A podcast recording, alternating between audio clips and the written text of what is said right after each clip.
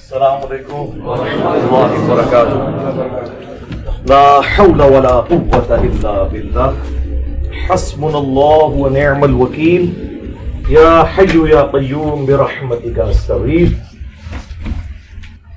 لا اله الا انت سبحانك اني كنت من الظالمين اللهم صل على محمد وعلى ال محمد.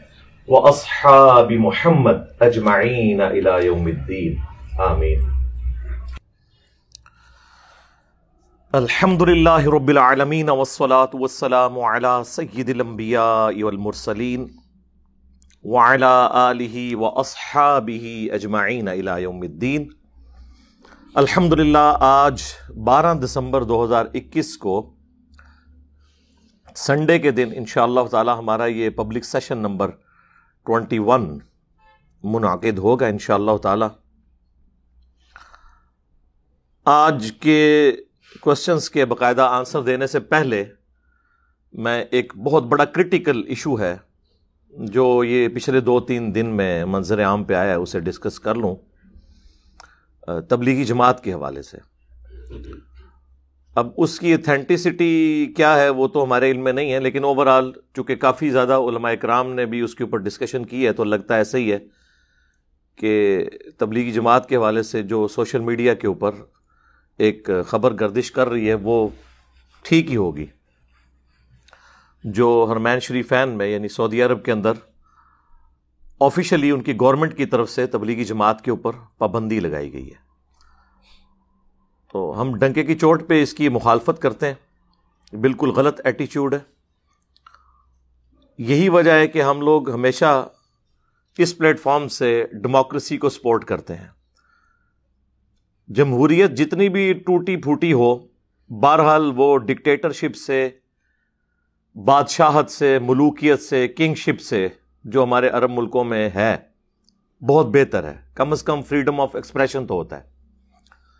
اور قرآن حکیم میں اس کا حکم بھی ہے اس حوالے سے، میں مغربی جمہوریت کی بات نہیں کر رہا، اسلامک ڈیموکریسی کی۔ وہ امر ہم شورا بئی اہل ایمان کی اللہ نے نشانی بتائی ہے کہ ان کے آپس کے کام مشورے سے طے ہوتے ہیں۔ اور مشورہ اتنا اہم ہے کہ اللہ کے محبوب صلی اللہ علیہ وآلہ وسلم بھی صحابہ کرام کے مشورے کے ساتھ چلا کرتے تھے۔ حالانکہ ان کو تو وہی کی تائید بھی حاصل تھی۔ غزب عہد کے موقع پر جب چند اصحاب کی نافرمانی کے سبب فتح واضح شکست میں بدل گئی اور قرآن حکیم میں باقاعدہ کم از کم ساٹھ آیات میں سورہ عال عمران کے اندر اس کے اوپر اللہ تعالی کی طرف سے کمنٹری بھی آئی۔ اس میں بھی آپ دیکھیں اللہ تعالیٰ نے یعنی صحابہ کرام کی اس غلطی کو معاف کرنے کے بعد نبی صلی اللہ علیہ وآلہ وسلم کے بارے میں اسپیسیفکلی فرمایا کہ اگر آپ تند مزاج ہوتے تو یہ صحابہ کا گروہ آپ سے الگ ہو جاتا۔ یعنی یہ آپ کے اخلاقیات ہیں کہ یہ آپ کے ساتھ اٹیچ ہے اور اس کا سٹارٹ بڑے پیارے انداز میں کہ یہ اللہ کی رحمت ہے کہ تم ان کے لیے نرم دل ہو۔ اللہ نے اسے بھی اپنی طرف منسوب کیا ورنہ تو یہ آپ کا ساتھ چھوڑ جاتے۔ بہرحال اب جو کچھ ہوا اس کے بعد جو ہے ان سے افو درگزر کا معاملہ فرمائیں اور نیکسٹ بھی اپنے مشوروں میں انہیں شامل رکھیں۔ یعنی جن کی وجہ سے سارا مسئلہ خراب ہوا، کہا کہ انہیں بھی مشورے میں شامل رکھنا ہے۔ ویسے بھی آپ احادیث میں بھی دیکھ لیں، ہم کسی بھی راوی کے اوپر جب جرا کرتے ہیں تو ہم کہتے ہیں کہ جمہور محدثین کے ہاں یہ راوی کمزور ہے، ضعیف ہے یا متروک ہے، تو وہاں تو جمہوریت سارے مان رہے ہوتے ہیں یعنی میجورٹی کے ہاں۔ اسلامک ڈیموکریسی میں اور جو ویسٹرن ڈیموکریسی میں فرق یہ ہے کہ ہم یہ کہتے ہیں کہ ڈیموکریسی حلال کے دائرے کے اندر اندر ہوگی۔ جیسے ہی حرام کا معاملہ ہوگا نا، پھر ہم ڈیموکریسی کو نہیں دیکھیں گے، بلکہ دیکھیں گے کتاب و سنت۔ میں ہمارے لیے کیا گائیڈ لائنز موجود ہیں؟ مثلا کہیں پر اگر کوئی افطار پارٹی کا انتظام ہے، تو کتاب و سنت کی روشنی میں آپ افطار میں شراب تو سرو نہیں کر سکتے، خنزیر کا گوشت تو سرو نہیں کر سکتے، کیونکہ یہ تو حرام ہے۔ لہذا اس پہ کوئی جمہور کی رائے نہیں لی جائے گی کہ اکثریت کہہ دے کہ شراب سے روزہ افطار کرنا ہے تو جائز ہو جائے گا۔ نہیں۔ یہ حرام والا معاملہ ہے۔ ہاں حلال میں تو ہم بھی جمہور کی رائے دیکھتے ہیں۔ جب کبھی مشورہ ہوتا ہے کہ جناب افطار میں کیا رکھنا ہے ہم نے؟ روفزہ سرو کرنا ہے یا ہم نے بوتلوں کے ذریعے افطار کروانا ہے یا کھجور پہ ہی اکتفا کرنا ہے۔ کھانے کا مینیو جو ہے وہ روٹی سالن رکھنا ہے یا چاول ہو، بریانی ہو یا پلاؤ ہو، یہ سب کچھ ہم مشورے سے ہی طے پاتا ہے نا۔ اس میں میجورٹی کی رائے دیکھی جاتی ہے، تو وہ حلال کے دائرے میں ہوتی ہے۔ یہی اسلامک ڈیموکریسی ہے، تو یہ بہت بڑی نعمت ہے۔ پاکستان میں سمجھتا ہوں بہت بڑی نعمت ہے مسلمانوں کے لیے، جہاں کم از کم فریڈم آف ایکسپریشن تو کافی حد تک موجود ہے۔ اب دیکھتے ہیں اس پلیٹ فارم سے اخلاق کے دائرے کے اندر کوئی ریاستی ادارہ، کوئی مذہبی جماعت کوئی پولیٹیکل لیڈر نہیں بچا کہ میں نے اس کے اوپر کرٹیسزم نہ کیا ہو۔ عام بندوں کا کرٹیسزم کوئی میٹر نہیں کرتا، کیونکہ ان کی ویورشپ اتنی نہیں ہوتی۔ ہماری اللہ کے فضل سے ویورشپ پاکستان کے جتنے بڑے بڑے ٹی وی چینلز ہیں، ان سے بھی زیادہ ہے۔ تو پھر لوگوں کو ہزم ہو رہی ہے تو تبھی سن رہے ہیں نا۔ تو یہ ساری فریڈم آف ایکسپریشن کی برکات ہیں۔ یہ سب کچھ آپ کو عرب ملکوں میں حاصل نہیں ہے۔ اور اب تبلیغی جماعت کے اوپر انہوں نے پابندی لگائی۔ اس حوالے سے میں ایک تھوڑی سی کلیریفکیشن آپ کو دے دوں۔ تبلیغی جماعت پہ یہ پابندی جو لگی ہے، یہ کوئی آج کی پابندی نہیں ہے۔ نائنٹین ایٹیز میں آٹھ سے چالیس سال پہلے ہی تبلیغی جماعت پہ باقاعدہ طور پہ سعودی عرب میں پابندی ہے۔ اس وقت جو مفتی اعظم سعودیہ تھے، انہوں نے باقاعدہ ریٹرن میں فتوا دیا تھا کہ ان کی کتاب میں جو تعلیمات ہیں، وہ قرآن و سنت کے منافی ہیں۔ وہ تو بالکل ٹھیک ہے، اس میں کئی چیزیں ہیں۔ ہماری بھی ریزرویشن ہے۔ اس کو میں تھوڑا بہت ڈسکس بھی شاید کر دوں اینڈ پہ۔ وہ الگ بات۔ ان زمانوں میں دیوبند علماء کا لکھا ہوا قرآن کا ترجمہ اور تفسیر دی جاتی تھی۔ محبود الحسن دیوبندی صاحب کی۔ لیکن جب پاکستان سے اہل حدیث علماء نے اس کی کچھ غلطیاں ہائی لائٹ کی تو انہوں نے اس کے اوپر پابندی لگا کے پھر پاکستان کے ایک اہل حدیث عالم ہیں، کچھ عرصہ پہلے ہی فوت ہوئے ہیں، نائنٹی فائیو ایئرس کی ایج میں آلموسٹ صلاح الدین یوسف صاحب، اللہ تعالیٰ ان کی غلطیوں سے درگزر فرمائے، انہیں نئے کاموں کا اجرتا فرمائے۔ تو انہوں نے ایک بڑا اچھا قرآن کا ترجمہ، وہیں سعودیہ میں آپ کو مسجد نبوی میں، بیت اللہ شریف میں آپ کو وہ اردو زبان میں وہی نظر آئے گا، پڑھا ہوا۔ دارالسلام پبلیکیشن، جو پاکستان کا ایک ادارہ ہے، جو دنیا میں اس وقت سب سے بڑا ادارہ ہے کتابیں چھاپنے والا، اردو زبان میں، انگلش زبان میں۔ اس کے لیول پہ صرف ایک دارالکتب العلمیہ ہے، بیروت کا۔ باقی اوور آل دارالسلام کا کام بہت بڑے لیول کا ہے۔ پاکستان کے ہی وہ اس کے آنر ہیں، اہل حدیث، عالم دین ہے عبد المالک مجاہد صاحب گجرا والا کے۔ اس وقت انہوں نے اپنا ہیڈ آفس بھی ریاض سعودیہ میں بنایا ہوا ہے۔ ایون سعودی عرب کی لائبریریز میں بھی آپ کو دارالسلام کی چھپی ہوئی کتابیں نظر آئیں گی۔ یہ میرے ٹیبل پہ بھی جو کتابیں رکھی ہوئی ہیں عربی بخاری، مسلم، ابو ترمزین صاحب نے ماجا دارالسلام کی ہیں۔ تو وہ اس کے آپ سمجھ لیں، سب سے بڑے ایڈوائزر کے طور پہ بھی تھے پوری زندگی، انہوں نے جاب اسی میں کی۔ دارالسلام نے ان کا وہ ترجمہ احسن البیان پرنٹ کیا تھا، اسی کے رائٹس پھر لیے۔ سعودیہ والوں نے شافاد پرنٹنگ پریس والوں نے، اور وہ حاجیوں کو مفت دیا جاتا ہے ایٹ لیسٹ حج کرنے کے لیے جو لوگ جاتے ہیں۔ وہاں پہ بھی اندر رکھے ہوتے ہیں، وہاں سے بھی آپ کو مفت مل سکتا ہے تھوڑی سی کوشش کرنے سے۔ اور زبانوں میں بھی ہے۔ اردو والا جو ہے وہ بارل انہی کا ہے۔ تو وہ انہوں نے شروع کر دیا، تبلیغی جماعت پہ اس وقت پابندی لگ گئی تھی۔ تبلیغی جماعت کو سعودیہ کی کسی مسجد میں درس دینے کی اجازت آٹھ سے نہیں، چالیس سال پہلے سے نہیں ہے۔ پہلے آلموسٹ یہ ساٹھ سال تک وہاں کام کرتے رہے ہیں۔ Tablighi Jamaat nineteen twenty six میں بنی تھی۔ یعنی ابھی سو سال اسے مکمل نہیں ہوئے۔ اس وقت سے لے کر ایٹیز تک سعودیہ میں اجازت تھی۔ ان کو اوپنلی مساجد کے اندر جماعتیں جاتی تھی یہ جو آپ سنتے ہیں نا کہ تبلیغی جماعت پہ پابندی لگی ہے، یہ اب ذرا بڑے لیول کی پابندی ہے۔ کیونکہ وہ جو پرانی پابندی تھی، اس میں مساجد میں تو وہ درس و بیان کا سلسلہ نہیں کر سکتے تھے، لیکن حج کے موقع پر منا کے خیموں کے اندر فضائل اعمال کا درس اندازہ کریں یار۔ منا کے خیموں میں قرآن ترجمے سے پڑھنے کی بجائے وہ فضائل اعمال کا درس ہو رہا ہوتا تھا۔ میں نے خود مطلب اٹینڈ کیا ہوا دو ہزار سات میں جب میں حج کے لیے گیا۔ تو وہ اجازت تھی اسی طریقے سے ہوٹلوں کے اندر اور گھروں کے اندر۔ یہ سلسلہ چل رہا تھا۔ لیکن آپ سمجھ لیں جس طرح ہمارے یہاں پہ ہو جاتا ہے نا کہ کلدم ڈکلیئر ہو جائے کوئی جماعت، تو وہ چھپ کے بھی کوئی ایکٹیویٹی نہیں کر سکتی۔ تو اب آلموسٹ انہوں نے اس کو یہ درجہ وہاں پہ دے دیا۔ غلط ایٹیچیوڈ ہے۔ اس کی ریزن کوئی بھی ہو، بعض لوگ اسے وہ طالبان کے انقلاب کے ساتھ جوڑ رہے ہیں کہ وہ کہیں ایکسپورٹ نہ ہو جائے سعودیہ میں۔ یہ ان کو خطرہ لگا ہے کہ تبلیغی جماعت کے ذریعے طالبان آ کے یہاں سے ہماری کنگ شپ نہ چھین لیں۔ ملوکیت میں یہ تو ڈر لگا رہتا ہے۔ جب عوامی حکومت نہ ہو، ڈنڈے کے زور پہ ہو، تو وہ اسے مقبولیت تو حاصل نہیں ہوتی۔ پہلے ان کو خطرہ جو ہے وہ صدام حسین سے تھا۔ اس سے پہلے خطرہ ان کو امام خمینی سے تھا اور اب طالبان سے خطرہ لگ گیا کبھی دائٹ سے لگ جاتا ہے۔ تو یہ بھی ایک بڑی جو انڈکلیئرڈ ریزنز ہیں نا، ان میں سے ایک یہ ہے کہ شاید وہ نہ۔ یہ بات ٹھیک ہے کہ تبلیغی جماعت چونکہ اس کے روٹس دیوبند سے ہیں، تو دیوبندیوں کی جتنی بھی نان اسٹیٹ ایکٹرز سمجھ لیں، جماعتیں ہیں نا، وہ اپنے کرتوتوں کو چھپانے کے لیے تبلیغی جماعت کو شیلٹر کے طور پر یوز کرتی ہیں۔ اس میں تبلیغی جماعت کا قصور نہیں ہے، وہ لوگ کرتے ہیں۔ ایون پاکستان میں بھی آپ دیکھیں، چونکہ تبلیغی جماعت کے لیے پورے ملک میں ایک سافٹ کارنر پایا جاتا ہے، ان کی کنٹریبیوشنس کی وجہ سے۔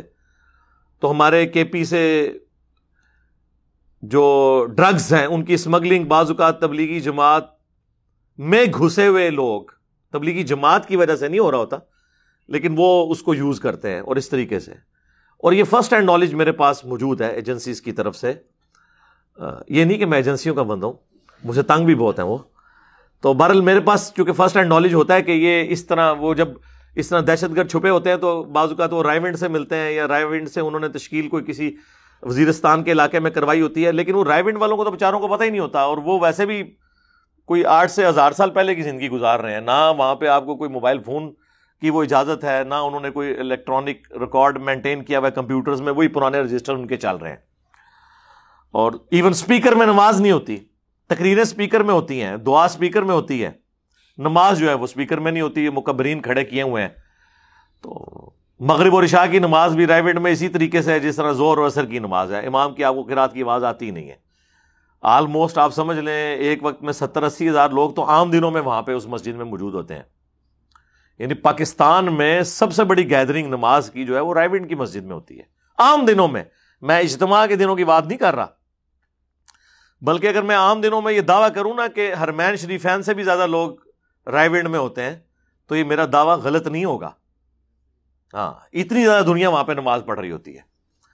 تو یہ یعنی حاج عمرے کو اگر آپ چھوڑ دیں نا عمرے پہ جن دنوں میں پابندی ہوتی ہے تو آپ دیکھ لیں ہر میں مکہ میں کتنے بندے نماز پڑھ رہے ہوتے ہیں۔ اس سے زیادہ ہوتے ہیں وہاں پہ۔ تو وہ تو حاج عمرے کی وجہ سے لوگ چلے جاتے ہیں نا۔ یہ تو نہیں کہ پورا سعودیہ جو ہے وہ مکے میں ہر وقت بیٹھا ہوتا ہے۔ یہ یہیں سے بات کی جا سکتی ہے کہ جی ہم ہوتے تو وہیں پہ ہوتے۔ ایسے نہیں ہوتا ہوتا۔ تو تبلیغی جماعت پہ انہوں نے پابندی اس وقت ہی لگائی تھی، وہ اس طرح ایکٹیویٹیز پرفارم نہیں کر سکتے تھے۔ اب خیر ان کو یہ خطرہ لگ گیا کہ شاید کوئی طالبان کا انقلاب امپورٹ نہ ہو جائے تو ہم اسے وہاں سے ایکسپورٹ ہو کے یہاں نہ پہنچ جائے تو پابندی لگا دیں تاکہ آسانی ہو جائے۔ بل لیکن یہ وہ ریزنز نہیں ہے جو وہ بتا رہے ہیں۔ وہ تو کہہ رہے ہیں کہ جی ان کی تعلیمات شرک اور بدت کے اوپر مبنی ہے تو میرے بھائی، وہ تو پہلے سے سب کو پتا ہے کہ ان کی کتاب کے اندر کیا کچھ لکھا ہوا ہے۔ وہ تو پہلے نہیں تھا آپ کو پتا تو یہ خام خواہ ایمی بہانے بنا رہے ہیں۔ اصل وجہ پیچھے پولیٹیکل کوئی ریزنز ان کی اپنی ہے اس کی وجہ سے وہ کر رہے ہیں۔ تو غلط ایٹیچیوڈ ہے۔ میں تو یہ نہیں کہتا صرف کہ تبلیغی جماعت سے پابندی اٹھائی جائے، میں تو کہتا ہوں، اگر دیوبند کی تبلیغی جماعت کو وہاں تبلیغ کی اجازت ہے، بریلویوں کی دعوت اسلامی کو بھی اجازت ہونی چاہیے۔ اہل حدیث کو بھی اوپنلی اجازت ہونی چاہیے۔ اہل حدیث کو بھی اوپنلی اجازت کوئی نہیں ہے۔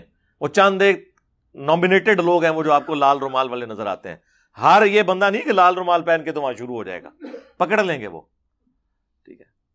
اسی طریقے سے اہل تشیعوں کو بھی اجازت ہے اگر کوئی شخص سمجھتا ہے کہ اس کے عقائد بڑے فرم ہیں، کتاب و سنت کے دلائل سے ہیں، تو آپ باقیوں کو موقع دیں۔ اس میں کیا مسئلہ ہے؟ سب کو اجازت ہونی چاہیے کہ وہ اپنا پوائنٹ آف ویو بیان کریں۔ ہاں کوئی آرمڈ کنفلکٹ نہ کرے کہ کوئی اسلحہ اٹھا کے گن پوائنٹ پہ کسی کو منوانے کی کوشش کرے۔ یہ والی حرکت نہ ہو۔ باقی تبلیغ کی تو اجازت ہونی چاہیے۔ مکہ، مدینہ انٹرنیشنل سٹیز ہیں مسلمانوں کے لیے، سب کو اجازت دے اور یہ میں صرف ان کے لیے نہیں کہہ رہا۔ طالبان بھی افغانستان میں دعوت اسلامی کی جماعتوں کو آنے کی اجازت دیں۔ ہمارے پاس تو یہ بھی فرسٹ ہینڈ نالج ہے۔ افغانستان سے کئی لوگ یہاں پہ آ چکے ہیں۔ ماشاء اللہ اردو زبان کی برکت سے اللہ تعالیٰ نے انہیں کتاب و سنت کے منج تک پہنچایا۔ تو وہ آ کے وہاں بتاتے ہیں۔ وہاں پہ اہل حدیث پہ بھی کوئی اچھا وقت نہیں ہے طالبان کے آنے کے بعد۔ ان کو اس طریقے سے عام اجازت نہیں ہے، لیکن وہاں پہ بھی ان کو بھی خطرہ یہ ہے کہ اہل حدیث کے اندر داعش کے لوگ چھپے ہوئے ہوں گے۔ اس وجہ سے ان کا کریک ڈاؤن وہ کر رہے ہوتے ہیں۔ باقی تو ان میں ٹالرنس اس دفعہ بہت ہے، انہوں نے تو آپ کو پتا ہے، اس دفعہ محرم میں شیعہ کی جو مجالس ہیں، ان کو بھی سیکورٹی پرووائڈ کی ہے، جلوسوں کو سیکورٹی پرووائڈ کی ہے۔ لیکن اس طریقے سے عام اجازت بریلویوں کو یا اہل حدیث کو، اہل تشیعوں کو اس طریقے سے اجازت نہیں ہے۔ تو اگر وہ یہ چاہتے ہیں کہ تبلیغی جماعت کو اجازت ملے تو انہیں بھی تھوڑا دل کھلا کرنا چاہیے۔ لیکن تیسری طرف ایران کے اندر جہاں جہاں پہ اہل سنت آباد ہیں، وہاں پہ تبلیغی جماعت کو اجازت ہے تبلیغ کرنے کی۔ ان کی مساجد ہے یہاں پہ جھوٹ بولا بھائی جی وہاں سنیوں کی مساجد ہی نہیں ہے ایک وہ الجزیرہ ٹی وی کے اینکر ہیں، وہ ایران کے دورے پہ گئے تو ان کی پوری، آپ سمجھ لیں ڈاکومنٹری اپلوڈ ہوئی ہوئی ہے یوٹیوب کے اوپر، آپ دیکھیں۔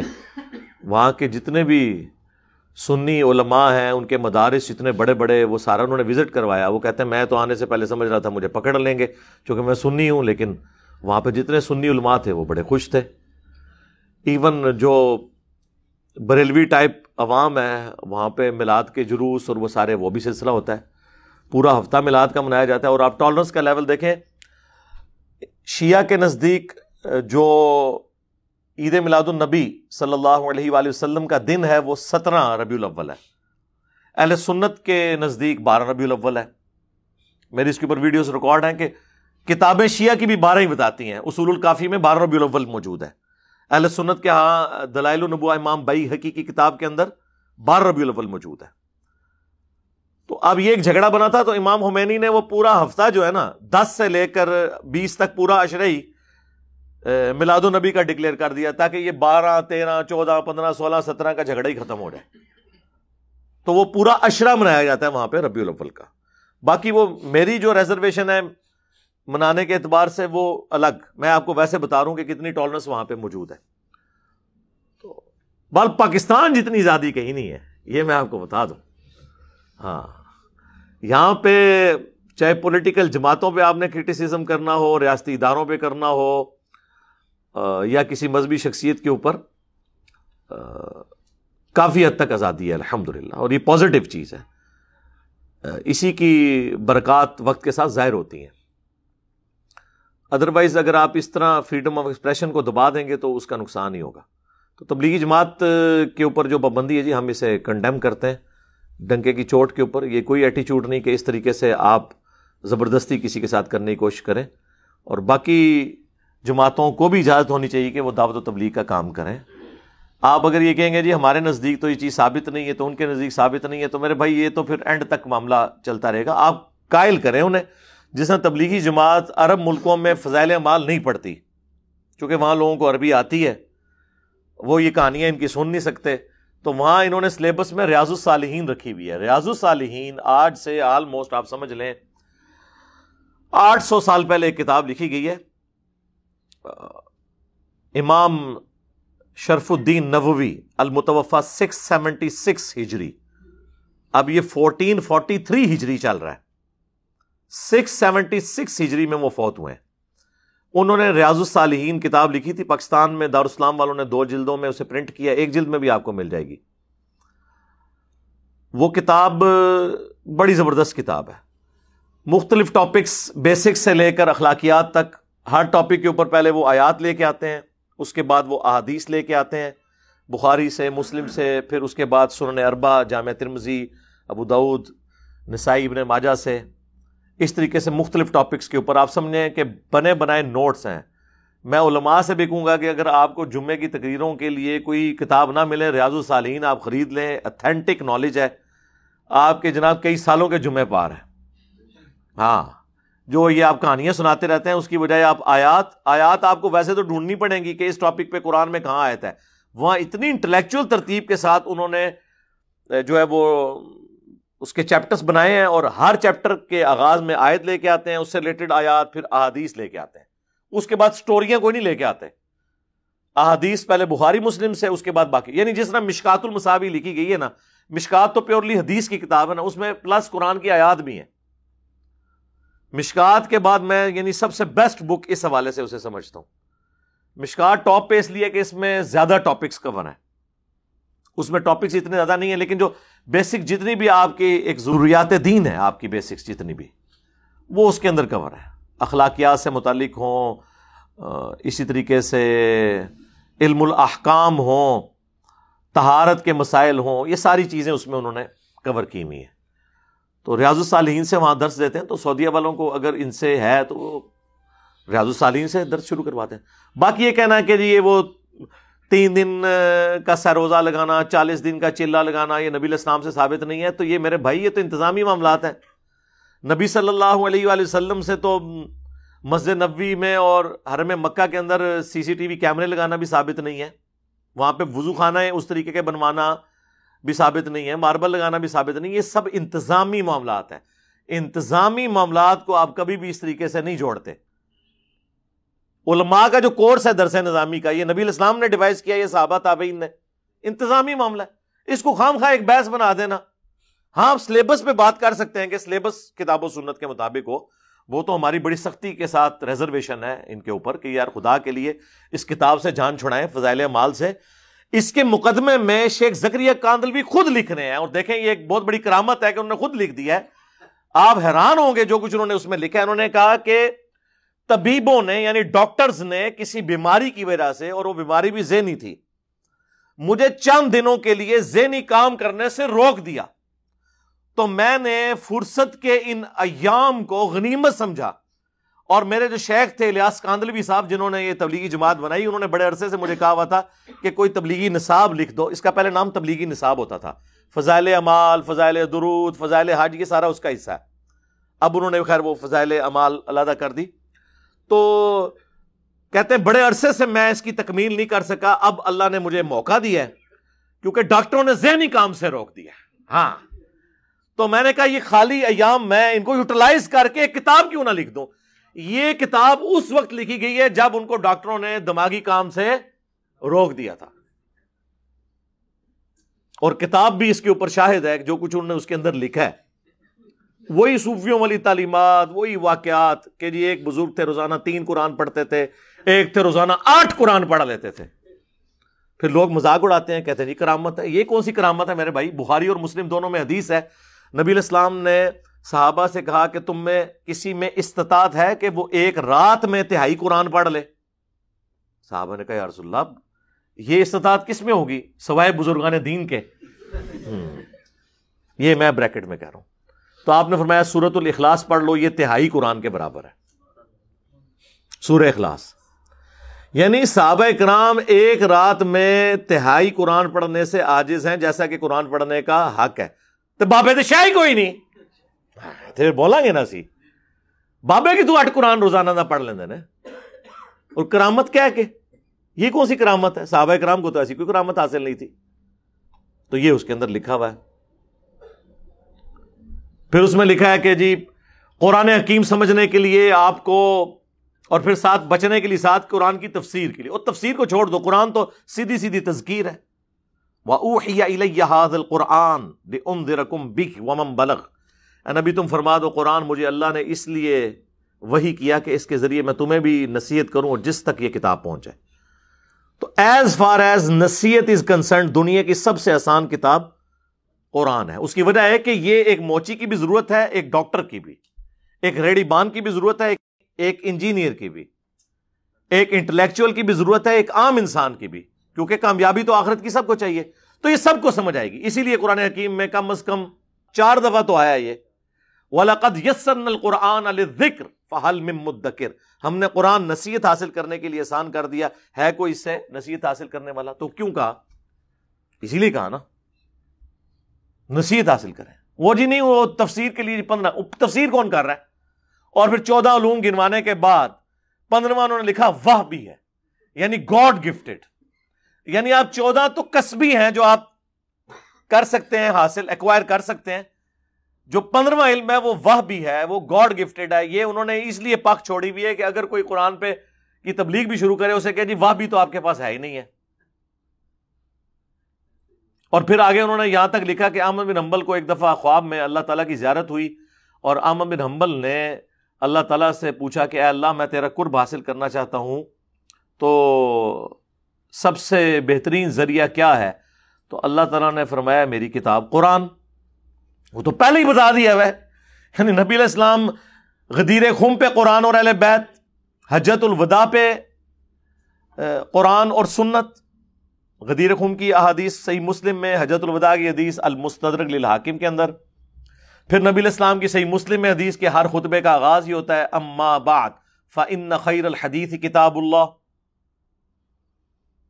پھر بخاری اور مسلم میں آیا کہ نبی الاسلام کا وسیع قرآن، جو عبداللہ ابن ابی اوفا سے کسی نے پوچھا کہ نبی الاسلام نے کسی کے لیے وسیعت کی تھی، انہوں نے کہا قرآن کے مطابق چلتے رہنے کی ہمیں وسیعت کی تھی۔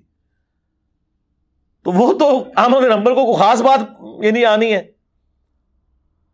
اور پھر اللہ تعالیٰ کی خواب میں زیارت ہوئی، ایڈی وڈی کہانی اس تو وڈی کہانی۔ یعنی موسا علیہ السلام کو تو خواب والا پیکج آفر نہیں ہوا کوئی تور کے اوپر۔ جب انہوں نے کہا، میں نے یا اللہ تجھے دیکھنا تو وہاں پہ آفر ہو جاتی ہے نا خواب والی۔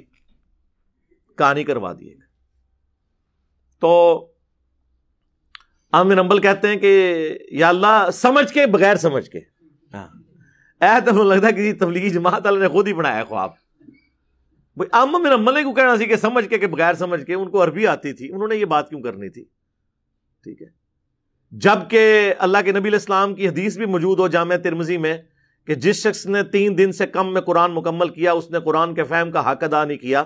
یعنی قرآن پڑھا ہی فہم کے لیے جاتا ہے، تین دن سے کم میں ختم بھی نہیں کرنا ہوتا، آٹھ قرآن ایک رات میں نہیں پڑھنے ہوتے۔ اور امام عنیفا کی طرف منسوب کیا، اکسٹھ قرآن۔ رمضان میں پڑھتے تھے، تیس دن کے وقت، تیس رات کے وقت ایک تراوی میں۔ وہ جڑا کاٹ ہے نا، اتنے والا ایک وہ تراوی دلا ہے۔ انتی روزے پتہ نہیں کیا کرتے سن۔ تری روزے لیتا تھا ایک کاٹ ہے۔ سمجھ کے کہ بغیر سمجھ کے، تو وہ کہتے ہیں آگے اللہ تعالیٰ نے فرمایا کہ خواہ سمجھ کے، خواہ بغیر سمجھ کے۔ استغفر اللہ، کتنا بڑا جھوٹ ہے۔ یعنی وہ اللہ جس نے اپنا پیغمبر بھیجا، قرآن کی دعوت کا یعنی آپ سمجھ لیں، لب لباب یہ ہے اور سورہ سواد کی آیت کے قرآن ہم نے تمہاری طرف اس لیے نازل کیا ہے تاکہ لوگ اس سے نصیحت حاصل کریں اور عقل والے اس پہ غور و تفکر کریں۔ پھر سورہ محمد کے اندر اللہ تعالیٰ نے فرمایا ہے کہ قرآن پاک پہ یہ تفکر کیوں نہیں کرتے؟ کیا ان کے دلوں کے اوپر تالے پڑے ہوئے ہیں؟ پورے کا پورا قرآن کا مقدمہ اس کے گرد ہے کہ اسے سمجھنا ہے۔ اور عام نمبل کو کوئی نئی کہانی خواب میں کروا دی گئی ہے۔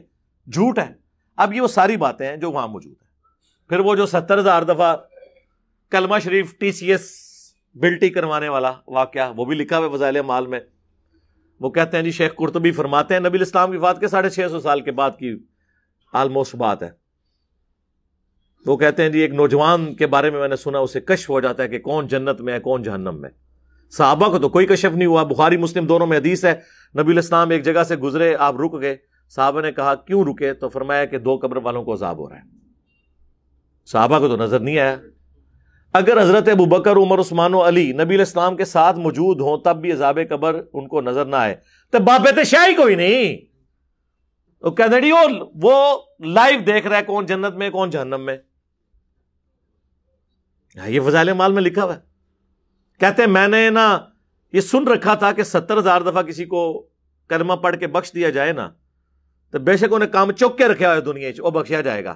تو کہتے ہیں، میں نے کہا، میں نا اپنے دل ہی دل میں نا یہ ٹی سی ایس یا اسال سواب کر دیتا ہوں، اس کی ماں کو کیونکہ وہ چیخا کہ میری ماں جہنم میں جا رہی ہے۔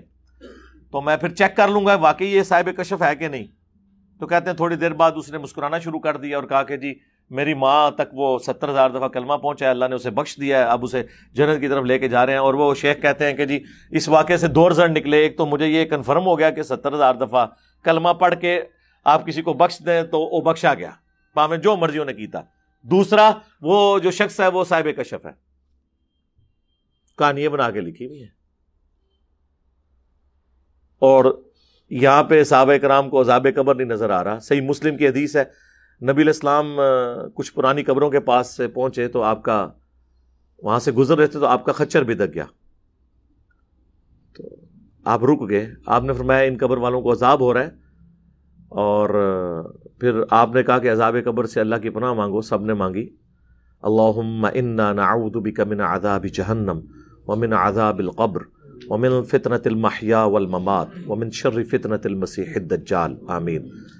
پھر نبی صلی اللہ علیہ وآلہ وسلم نے فرمایا کہ میں نے ارادہ کیا کہ تمہیں عذاب قبر سنوا دیا جائے، اللہ سے دعا کروں میں۔ پھر مجھے خطرہ ہوا کہ تم اپنے مردوں کو دفنانا چھوڑ دو گے اگر تم نے عذاب قبر سن لیا۔ دیکھنا تو دور کی بات ہے سرکار۔ یہ کہتے ہیں جناب، ہم بزرگوں کا سارا کچھ دیکھ لیتے ہیں۔ سب کہانی ہے۔ ان تمام کہانیوں کے باوجود ریاض الصالحین بیسٹ سولوشن ہے جو آلریڈی انہوں نے امپلیمنٹ کیا ہوا ہے۔ وہ کریں، تبلیغی جماعت کی اصلاح کوشش کریں اور میں سمجھتا ہوں مسلمانوں کے لیے نعمت ہے، کم از کم ایک عوام الناس تک جو ایک دین کا چھوٹا موٹا کوئی رشتہ ہے، وہ قائم ہے تبلیغی جماعت کی برکت سے۔ اور شکر الحمد للہ ان کی ڈکلیئرڈ پالیسی بھی ہے کہ ہم نے کسی غیر مسلم کو تبلیغ نہیں کرنی، کیونکہ ان کے اندر کمپیٹنسی بھی نہیں ہے۔ وہ صرف مسلمانوں کو جا کے تبلیغ کرتے ہیں، ان کے وہ چھ نمبر بھی دیکھ لیں تو وہ مسلمانوں کو جگا رہے ہوتے ہیں کہ آپ اللہ کے نبی الاسلام کے طریقے کے مطابق چلیں۔ یہ لادہ بات ہے، سلوگن بڑا اچھا ہے۔ اللہ کے احکامات کو نبی الاسلام کے طریقوں پہ پورا کرنا ہے۔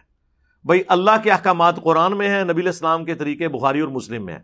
فضائل محال فضائل صدقات میں تو بابوں کی کہانی ہے۔ ہاں؟ روایتیں بھی ہیں تو اتنے درجے کی کمزور روایتیں۔ صحیح روایتیں بھی ہیں، لیکن اس کی چھانٹی کی جائے تو یہ بڑی تھوڑی سی کتاب رہ جائے گی۔ بہتر ہے اس کو چھوڑ دیں قرآن ترجمے سے پڑھیں۔ تو بڑا دکھ ہوتا ہے اس حوالے سے کہ اتنی بڑی جماعت جو ہے وہ ان چیزوں کے ہاتھوں ہائی جیک ہوئی ہوئی ہے۔ اور میرا خیال ہے جماعتوں کے پھیلنے کی وجہ بھی یہی ہوتی ہے کہ لوگ کہانیوں میں خوش رہتے ہیں۔ قرآن والی تعلیمات میں تو پھر اٹھہتر بندے اکٹھے ہوتے ہیں نا، حضرت نور علیہ السلام کے ساتھیوں کی طرح۔ وہ پھر کام اتنا بڑا پھیلتا نہیں ہے، اتنی ننگی تو عید کون سن سکتا ہے؟ تو اس لیے میری طرف سے تو اس کی مذمت ہے جو انہوں نے حرکت کی ہے۔ ساری باقی جماعتوں کو بھی اجازت دیں کہ وہ اپنا پوائنٹ آف ویو لوگوں کے سامنے رکھ سکیں۔ یہ چاند ایک باتیں تھیں جو میں نے آپ کے سامنے لے کے آنی تھی تاکہ یہ ہمارا بھی ایک حصہ اس حوالے سے ڈال جائے۔ صلو علی محمد و آل محمد۔ اللہم صلی علی محمد و علی آل محمد و اصحاب محمد اجمعین الى یوم الدین۔ آمین۔ اچھا جی اب آپ کے یہ باقاعدہ جو سوالات میرے پاس آئے ہیں، میں اس کا سلسلہ شروع کرتا ہوں، اللہ کا نام لے کے۔ اکثر ایک نعت سننے کو ملتی ہے، سب سے اولا ہمارا نبی، خلق سے اولیاء اولیاء سے رسول۔ کیا یہ رسولوں کی گستاخی نہیں ہے؟ دیکھیں، اگر کسی پیغمبر کی تعریف اس حوالے سے کی جائے کہ کسی دوسرے کو ڈیگریڈ کیا جائے کمپیرزن کروا کے، وہ تو منع ہے۔ وہ تو صحیح بخاری، صحیح مسلم دونوں میں موجود ہے کہ ایک مسلمان اور ایک یہودی کا جھگڑا ہوا۔ مسلمان نے کہا کہ اللہ تعالیٰ نے محمد صلی اللہ علیہ وآلہ وسلم کو تمام جہان والوں پہ فضیلت دی۔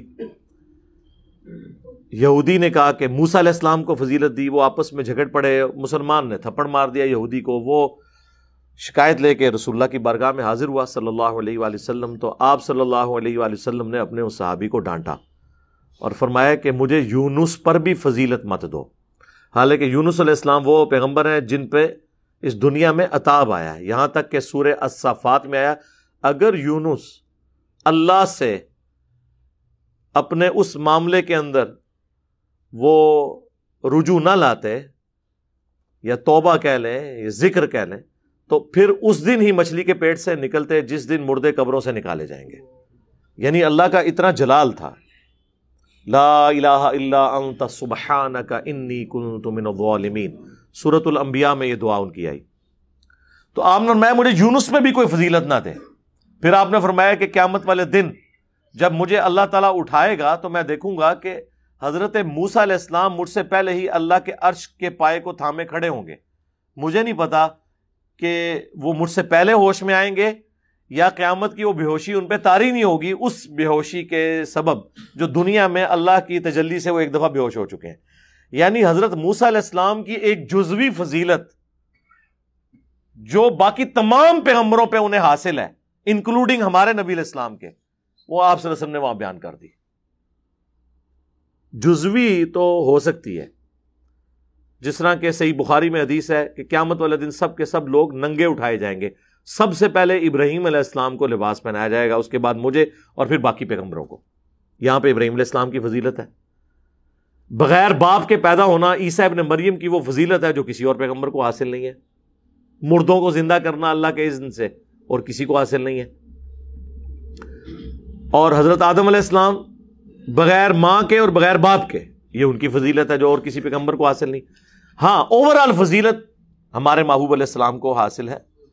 اور اول الازم پانچ پیغمبر جو سورہ اشورا اور سورت الحضاب میں آئے، محمد رسول اللہ صلی اللہ علیہ وآلہ وسلم، ابراہیم خلیل اللہ اور عیسیٰ روح اللہ موسا کلیم اللہ اور سید نو علیہ السلام۔ یہ پانچ اول الازم پیغمبر ہیں جن کا ذکر سورت الحضاب اور سورہ اشورا کے اندر آیا۔ صحیح مسلم میں حدیث ہے کہ شب معراج جب بیت المقدس میں تمام انبیاء کو اللہ نے جمع کیا، برزخی معاملہ ہے، وہ اس طرح فزیکل ورڈ سے اس طریقے سے تعلق نہیں رکھتا۔ تو جبرائیل علیہ السلام نے مجھے کہا کہ آپ ان کی امامت فرمائیں۔ تو نبی علیہ السلام نے شب معراج انبیاء کی امامت کی، صحیح مسلم میں یہ حدیث ہے۔ یہ اس بات کا ثبوت ہے کہ آپ صلی اللہ علیہ وآلہ وسلم کو اللہ نے فضیلت دی ہے باقی انبیاء پر، کیونکہ امامت جو ہے وہ پروٹوکول کی وجہ سے ملتی ہے۔ سب سے زیادہ حقدار وہی ہوتا ہے جس کا مرتبہ سب، یہ تو اوور آل ہے۔ لیکن اس کی بنیاد کے اوپر آپ نے کسی کو کرٹیسائز نہیں کرنا۔ یعنی مجھے یہ بڑا کلام پسند ہے، مصطفیٰ جان رحمت پہ لاکھوں سلام۔ لیکن اس میں جو شعر ہے، کس کو دیکھا یہ موسا سے پوچھے کوئی آنکھ والوں کی ہمت پہ لاکھوں سلام۔ تو وہ حضرت موسا علیہ السلام کی دیکھنے کی استطاعت کو کرٹیسزم کرتے ہیں اس کے اوپر۔ نبی السلام کے ساتھ کمپیئر کر کے۔ اس طرح کا معاملہ کرنا غلط ہے۔ ویسے کوئی کہتا ہے وہ، بل وہ ویسے بھی اب آپ کہہ سکتے ہیں، نبی السلام تو اپنے سامنے اس طرح کے تعریفی کلمات نہیں کہنے دیتے تھے۔ صحیح بخاری میں حدیث ہے نا کہ نبی السلام ایک شادی کے موقع پر کہیں گئے تو وہ بچیاں جو ہے وہ دف پہ گانے گا رہی تھی وہاں پہ۔ تو جب نبی السلام تشریف لائے تو انہوں نے کہا، ہم میں وہ شخصیت آئی ہے جو آنے والے واقعات کی خبر دیتی ہے ہمیں۔ ظاہر ہے کہ انبیاء کو اللہ تعالیٰ غیبی خبریں تو دیتا ہے، خود نہیں وہ حاصل کرتے جتنا وہی سے بتایا جاتا ہے۔ تو نبی الاسلام نے اس پہ فرمایا کہ تم وہی کچھ پڑھو جو پہلے پڑھ رہی تھی، یہ بات نہ کرو۔ اب اس کا یہ مطلب نہیں کہ نبی الاسلام اس کے قائل نہیں تھے، لیکن آپ علیہ السلام اپنے سامنے اس طرح کی ایکسٹرا اپنی تعریف نہیں کروایا کرتے تھے۔ تو باقی فی نفسی یہ جو اس شعر میں یہ باتیں یہ اپنی جگہ بالکل درست ہیں، ہم اس کے اوپر کوئی نہیں کرتے۔ اعتراض۔ اکثر ہم بچپن میں سنتے تھے، اب بھی سنتے ہیں کہ حضرت موسیٰ علیہ السلام کہ حضرت موسیٰ علیہ السلام کے دور میں ایک عورت نے اپنے بیٹے سے برائی کی، موسیٰ علیہ السلام کے پاس آئی ہے موسیٰ علیہ السلام میری بخشی ہو جائے گی، اپنے رب سے پوچھو۔ وہ سب کہانیاں میرے بھائی، یہ تو پڑھنے کی بھی ہمت نہیں ہوتی، ادھر نہ لکھ کے بھیجا کریں، اس طرح کی بات ہے۔ سب کہانیاں، یہ مصنوعی مولانا روم کی برکات ہے ساری، انورٹیڈ کامرس میں۔ آپ میری یوٹیوب پہ اور ویڈیو دیکھ لیں، مصنوعی مولانا روم۔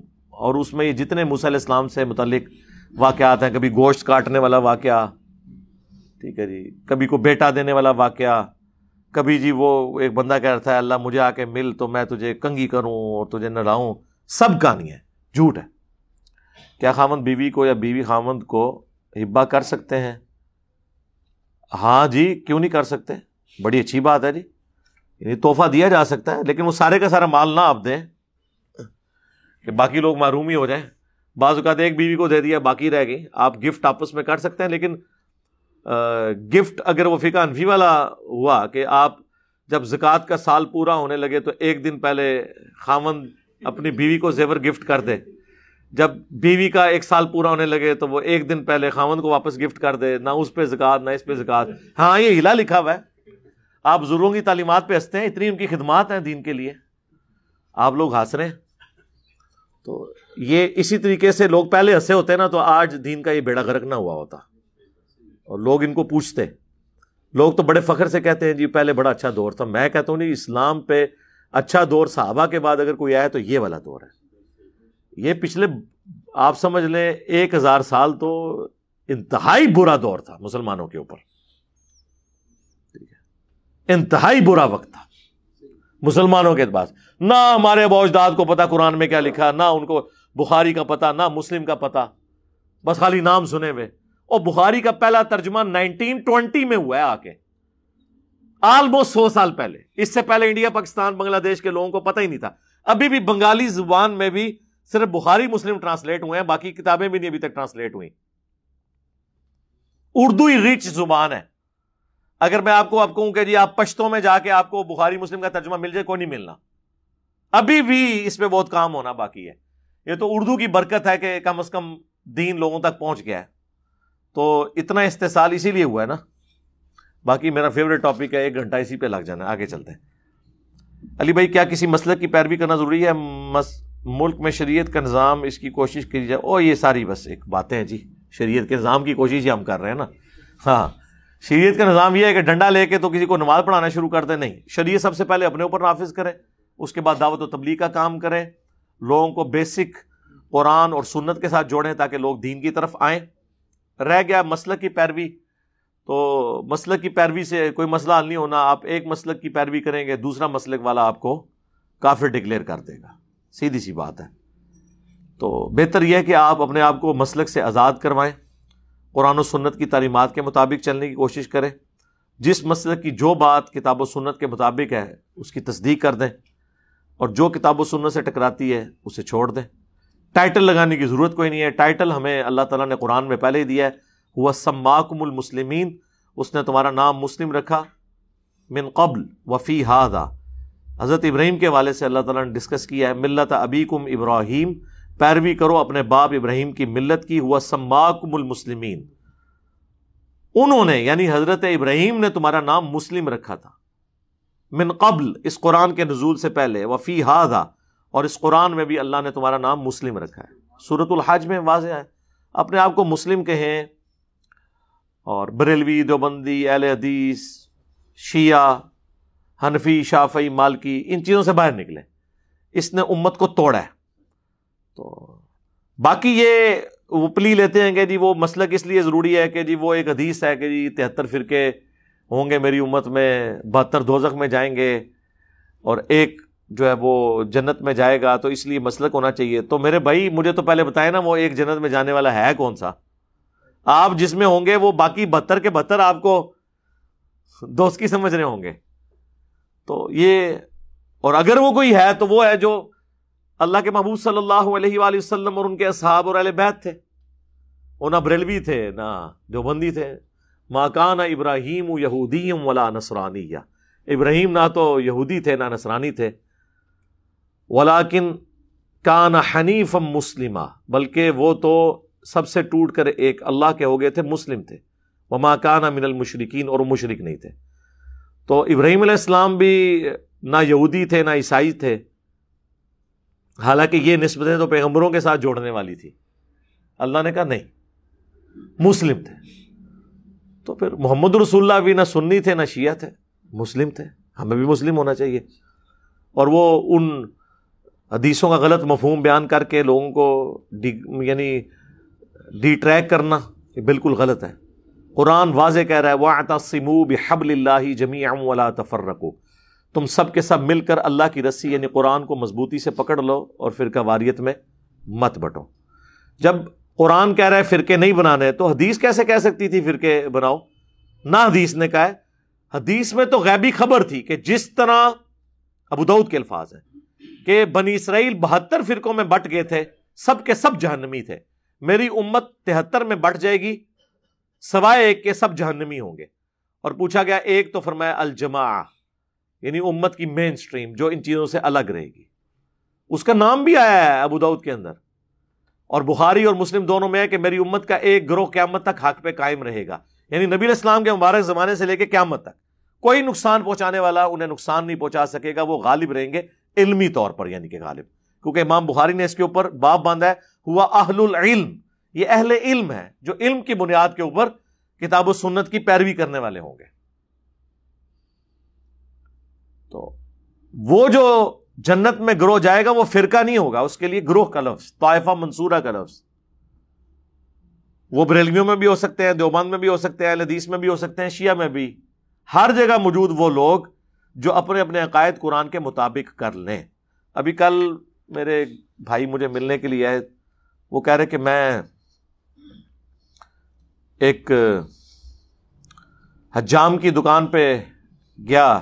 بال کٹوانے کے لیے، تو وہ شیعہ مکتب سے تعلق رکھتے تھے، تو انہوں نے اپنی دکان کے اندر اتنا بڑا بورڈ لگایا ہوا، یا اللہ مدد کا۔ دکان شیعہ کی، بورڈ، یا اللہ مدد۔ یا اللہ مدد کا بورڈ تو بریلوی لگانے کے لیے تیار نہیں ہے۔ تو شیعہ تو پھر وہ تو اہل البید کے ناموں کے ساتھ اس طرح کا عقیدہ وابستہ کرتے ہیں۔ کہتے ہیں، میں حیران ہو گیا کہ یار یہ کیا ہو گیا۔ اور کہتے ہیں میرے دل میں آیا کہ یہ ضرور ہمارے ہی کوئی وائرس، مدنی وائرس یہاں پہنچا ہوگا۔ وہ کہتے ہیں بعد میں جب گپ شپ ہوئی تو انہوں نے کہا ہاں جی میں تو علی بھائی کو سنتا ہوں۔ ہمارا عقیدہ یہ ہے، یا اللہ مدد۔ تو اب دیکھیں، تبدیلی تو اس کو کہتے ہیں۔ یہ تبدیلی ہے۔ میٹھی میٹھی باتیں کرنے سے ممی ڈیڈی لوگ جو پہلے ہی صحیح ہوتے ہیں، وہ مزید صحیح ہو جائیں گے۔ لیکن یہاں پہ تو کروڑوں لوگ ممی ڈیڈی تو نہیں ہیں۔ یہ تو وہ ہیں کہ جنہوں نے اپنے ممی ڈیڈی سے بھی بڑھ کے بابوں کو مانا ہوا ہے۔ ان کا تو آپریشن ضروری ہے اور آپریشن جو اللہ کے فضل سے اسی پلیٹ فارم سے ہو رہا ہے۔ ہاں ان شاء اللہ تعالی۔ علی بھائی، نجاشی مسلمان تھا یا عیسائی تھا؟ مسلمان تھا جی۔ اور نجاشی کی قبر پر صحابہ کو نور نظر آیا مشکات مجھے نہیں پتا اس کی حدیث کی صحت ٹھیک ہے کہ نہیں ہے۔ آ بھی سکتا ہے، کیا اس میں مسئلہ ہے؟ صحابہ کو نبی اسلام کے مبارک زمانے میں تو صحابہ کرام کو کئی چیزیں دکھائی جاتی تھی وہ ان کے ایمان میں اضافہ کرنے کے لیے۔ وہ صحیح بخاری میں ہے نا کہ دو صاحب حضور کو ملنے آئے، رات اندھیرا تھا، واپس جانے لگے تو نبی اسلام نے ان کو ایک لاٹھی دی تو وہ کہتے ہیں وہ پورے راستے میں روشن رہی جسا ٹارچ ہوتی ہے۔ تو یہ ہو سکتا ہے۔ صحیح بخاری میں عبداللہ ابن مسعود کہتے ہیں کہ اللہ کے محبوب صلی اللہ علیہ وآلہ وسلم کے مبارک زمانے میں ہم بعض اوقات جب آپ کی موجودگی میں کھانا کھاتے تھے تو ہمیں اس نوالے سے بھی تسبیح کی آواز سنائی دیتی تھی۔ یہ بھی ہوتا تھا یعنی یہ کامن ایکسپیرینس میں چیزیں آتی تھی پھر بخاری مسلم میں وہ حدیث جو صلح حدیبیہ کے موقع پر اللہ کے محبوب صلی اللہ علیہ وآلہ وسلم کی مبارک انگلیوں سے جب آپ نے وہ پانی کے پیالے میں رکھا تو چشمے جاری ہوئے، پندرہ سو صحابہ نے پانی پیا، جانوروں کو پلایا، سٹور کر لیا اور جابر بن عبداللہ کہتے ہیں، ہم ایک لاکھ بھی ہوتے ہیں نا، تو وہ پانی زیادہ تھا۔ جو آپ کی مبارک انگلیوں سے نکل رہا تھا۔ تو اس طرح کے ایکسپیرینس ہو جاتے تھے۔ نجاشی مسلمان تھا، اہل فطرت میں سے تھا۔ اس اعتبار سے کہ جب نجاشی کے دربار میں حضرت جعفر تیار نے سیدہ مریم سلام اللہ علیہ اور عیسیٰ ابن مریم کے حوالے سے جب تلاوت کی سورہ مریم کی، تو اس نے ایک تنکا اٹھا کے کہا تھا نا مسند احمد میں، المستقل حاکم میں پورا واقعہ تفصیل کے ساتھ موجود ہے کہ اللہ کی قسم عیسیٰ ابن مریم اس تنکے سے بھی زیادہ وہ مقام نہیں رکھتے تھے جتنا تم نے بیان کیا۔ یعنی ہمارے عیسائیوں میں اگر کوئی ڈیونٹی ان کے بارے میں کلیم کیا ہوا ہے تو وہ غلط ہے، وہ اللہ کے بندے تھے، اللہ کے رسول تھے، خدا نہیں تھے۔ اور ایک تنکے کے برابر بھی اس سے زیادہ نہیں تھے جتنا قرآن نے بیان کیا تو توحید کے اوپر تھا، اس کی آنکھوں سے آنسو روا ہو گئے۔ امر بناس کے ساتھ یاری تھی، اس کے باوجود اس نے مسلمانوں کو پناہ دی۔ پھر اسلام قبول کر لیا۔ نبی الاسلام نے ان کا غائبانہ نماز جنازہ بھی پڑھا جو صحیح بخاری میں آتا ہے کہ تمہارا بھائی اس سرزمین میں فوت ہو گیا تو اس کا جنازہ پڑھے تو وہ مسلمان تھا۔ عیسائی پہلے تھا وہ۔ اور نبی الاسلام کے اعلان نبوت سے پہلے جتنے عیسائی ہیں، اگر شرک نہ کرتے ہو تو مسلم ہی تھے نا۔ ورکا بن نوفل جو سیدہ ختیجہ کا کزم تھا، جس کے پاس صحیح بخاری مسلم میں آتا ہے، جب نبی الاسلام پہ پہلی وہی نازل ہوئی تو وہ لے گئی تھی ان کو۔ تو ورکا بن نوفل جو ہیں، وہ تو اہل فطرت میں سے تھے۔ اس حوالے سے کہ حضرت عیسیٰ نے مریم کی دعوت بھی تھی۔ آپ فطرت نہ کہ فطرت ہیں جن تک پیغمبر کی دعوت نہ پہنچی ہو، فطرت پہ تھے، یہ کہہ لیں۔ فطرت تا کے ساتھ ہوتی ہے، یہ فطرت توئیں کے ساتھ، نیچر کے اوپر۔ اور آسمانی مذہب کے ماننے والے تھے۔ انہوں نے کہا کہ انقریب اللہ تعالیٰ آپ کو مبوس کرے گا اور جب آپ کو مبوس کیا جائے گا تو یہ شہر مکہ کے لوگ آپ کو یہاں سے نکال دیں گے۔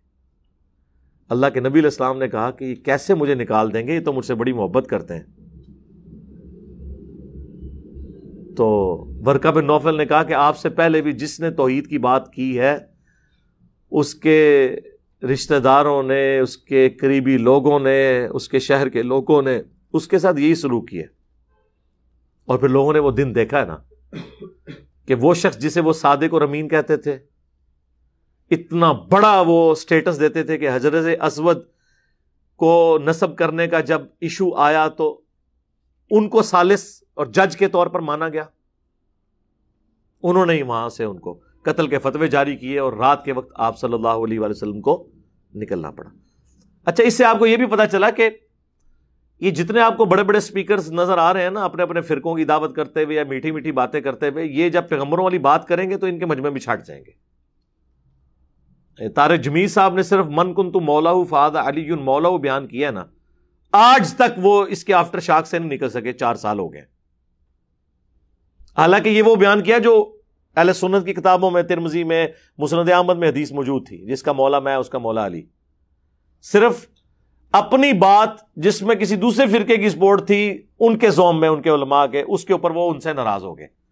تو باقی ہماری والی باتیں کس طرح سن سکتے ہیں؟ یہ تو اللہ کی کرم نوازی ہے کہ اس پڑھے لکھے دور کی برکت ہے کہ دنیاوی تعلیم نے لوگوں کے ذہن کھولے ہیں، ورنہ اتنے لوگ کدھر بات سننے کے لیے تیار ہوتے ہیں؟ پیغمبروں سے نہیں سنی۔ یہ تو ختم نبوت کی برکت ہے۔ نبی علیہ السلام کی مبارک تعلیمات کو اللہ نے محفوظ کیا کہ آج اس بڑے پیمانے کے اوپر یہ دعوت کا کام اللہ کے فضل سے ہو رہا ہے۔ اب مجھے بتائیں کہ نجاشی نے جب تنکا اٹھا کے کہا عیسائی پادریوں کے سامنے کہ عیسا اس سے بھی زیادہ نہیں تھے مرتبے میں، جو تم کلیم کر رہے ہیں ان کے بارے میں۔ کیا کوئی مسلمان امام کعبہ یا مسلمانوں کا بڑا سپیکر ایک تنکا اٹھا کے یہ کہہ سکتا ہے کہ نبی الاسلام کے بارے میں اس تنکے سے بھی زیادہ مرتبہ کلیم نہیں کرنا چاہیے جو قرآن و سنت میں آیا ہوا ہے؟ وہ کہیں گے تو گٹھ لے کے ناپنا شروع کرتا ہے یہی کہیں گے نا انلمیٹڈ ڈکلیئر کیا ہوا ہے یہاں تو بڑے لوگ شوق سے سنتے ہیں اور عیسا ابن مریم کوئی عام آدمی تو ہے نہیں ہے ان کے مرزاد تو کئی ایسے ہیں جو ہمارے نبی کو نہیں ملے ہوئے یعنی ہمارے نبی السلام کے بارے میں کوئی واقعہ رپورٹ ہے کہ آپ نے کبھی مٹی کی مورت بنا کے اس میں بھونگ ماری ہو پرندہ بن گیا ہو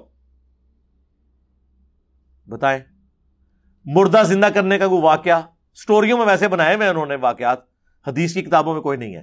اس کو بھی چھوڑ دیں، سب سے بڑی بات، عیسیٰ ابن مریم کو اللہ نے ان کی ماں کے اوپر بھی الہام کیا کہ تیرے بچے کو ہم جان والوں کے لیے نشانی بنانے لگے ہیں، بغیر باپ کے پیدا ہوئے ہیں۔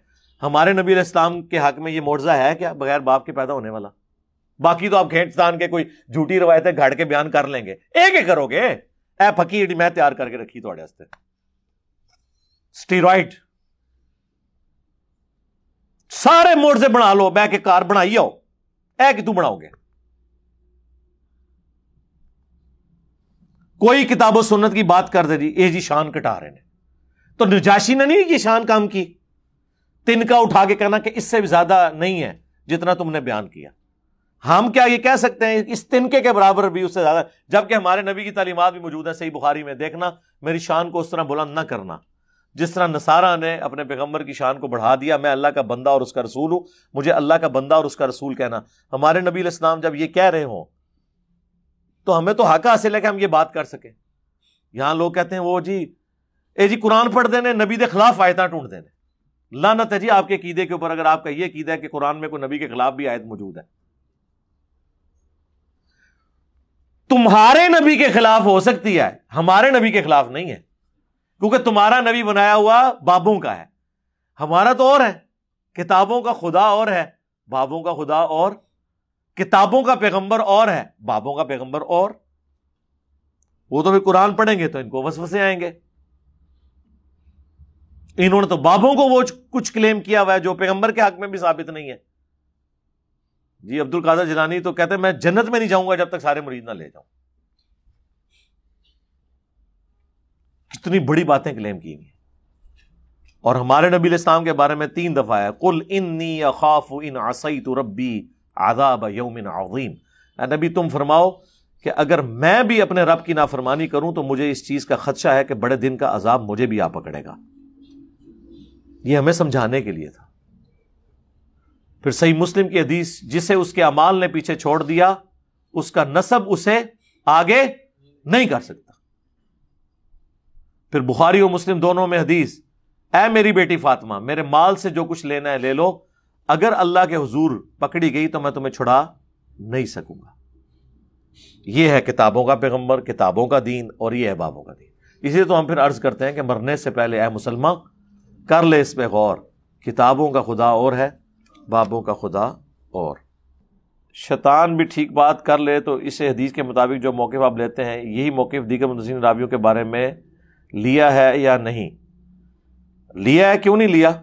لیکن شیطان نے جو جھوٹی بات کی تھی، اس کی تصدیق کس نے کی؟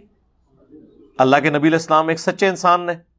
اس طرح اگر کوئی جھوٹا راوی کو روایت بیان کرے، اگر دوسری صنعت سے وہ روایت صحیح ثابت ہو جائے، تو اس کی تصدیق کر دی جاتی ہے۔ یہ نہیں ہو سکتا کہ خام خواہ تصدیق کر دی جائے۔ خام خواہ تو سچے بندے کی بھی تصدیق نہیں ہو سکتی۔ اگر کوئی ایسی آکورڈ وہ بات کر رہا ہے، جب تک کہ اللہ کے نبی الاسلام کی تعلیمات کی روشنی میں اسے انڈورس نہ کیا جائے۔ میں اکثر بیان کرتا ہوں، بخاری، مسلم دونوں میں حدیث ہے کہ نبی الاسلام نے وضو کے بعد، خصوصاً رات کے وقت کے لیے، ایک صحابی کو دعا تعلیم کی جس میں الفاظ تھے، بی نبی جی کل لدی ارسل تھا میں ایمان لایا اس کتاب پر جو تیرے نبی کے ساتھ نازل ہوئی۔ انہوں نے اس کو ریپیٹ کرتے ہوئے پڑھ دیا بی رسول کل لدی ارسل تھا سپرلیٹو ڈگری اچھی والے الفاظ استعمال کیے، کیونکہ رسول تو صرف تین سو پندرہ ہے انبیاء تو ایک لاکھ چوبیس ہزار ہے مسند احمد میں حدیث موجود ہے۔ تو نبی الاسلام نے دعا میں کہا تھا بی نبی جی کا لدی ارسل تھا تو انہوں نے اس سے بہتر الفاظ استعمال کیے۔ نبی الاسلام نے فرمایا، جو میں نے کہا ہے نا، وہ کہو۔ میرے الفاظ کو اس طرح نہ بدلو۔ تو آپ اندازہ کریں تو صحابی صحیح بات بھی کہہ رہا ہے، تب بھی تصدیق کی ضرورت پڑ رہی ہے۔ تو باقی تو پھر شاہی کوئی نہیں نا جی تو ہم تصدیق ضرور کر دیں گے بشرطے کے کتاب و سنت کی تعلیمات کے مطابق ہو۔ اگر آپ آگے کو خواب بیان کر دیتے ہیں کسی کے بارے میں اور اسی کے اوپر پورا دین کھڑا کرتے ہیں، تو ہم پھر پوچھیں گے آپ سے کہ میرے بھائی بتاؤ۔ میں نے اکثر بتایا، ہمیں ایک بزرگ ملے، وہ کہتے ہیں جی میں نے جوانی میں خواب دیکھا تھا۔ اس کی وجہ سے میں تبلیغی جماعت میں چلا گیا، میں نے نبی الاسلام کی زیارت کی تھی، سفید داڑھی، سفید پگڑی، سفید کپڑے۔ میں نے کہا، میرے بھائی، آپ نے اللہ کے نبی کو نہیں دیکھا۔ وہ کہتے جی بخاری مسلم میں حدیث ہے۔ وہ میں کہا، ایڈا سادہ مسئلہ ہے۔ بخاری مسلم میں یہ حدیث ہے، جس نے مجھے خواب میں میری شکل میں دیکھا۔ میری شکل میں شیطان نہیں آ سکتا۔ تو نبی اسلام کی شکل مبارک پہ تو سفید داڑھی نہیں تھی، کیونکہ بخاری مسلم میں موجود ہے۔ انس ابن مالک کہتے ہیں، نبی اسلام کی جب وفات ہوئی نا تو آپ کے سر اور داڑھی کے ملا کے بیس سے بھی زیادہ بال سفید نہیں تھے اور وہ بھی چند بال ان کنپٹیوں کے اوپر تھے اور وہ بھی جب تیل لگایا ہوتا تھا نظر ہی نہیں آتے تھے بیس بیس سے زیادہ میرے سفید ہو چکے ہیں پوری زندگی آپ کے سر اور داڑھی کے بال کالے رہے تو یہ سفید داڑھی میں کس کو دیکھتے رہے آپ لوگ اپنی اپنی شکل کی گارنٹی ہے کسی دوسری شکل میں آگے شیطان کہہ سکتا ہے کہ میں تیرا پیغمبر ہوں۔ حضور کی شکل میں نہیں آ سکتا۔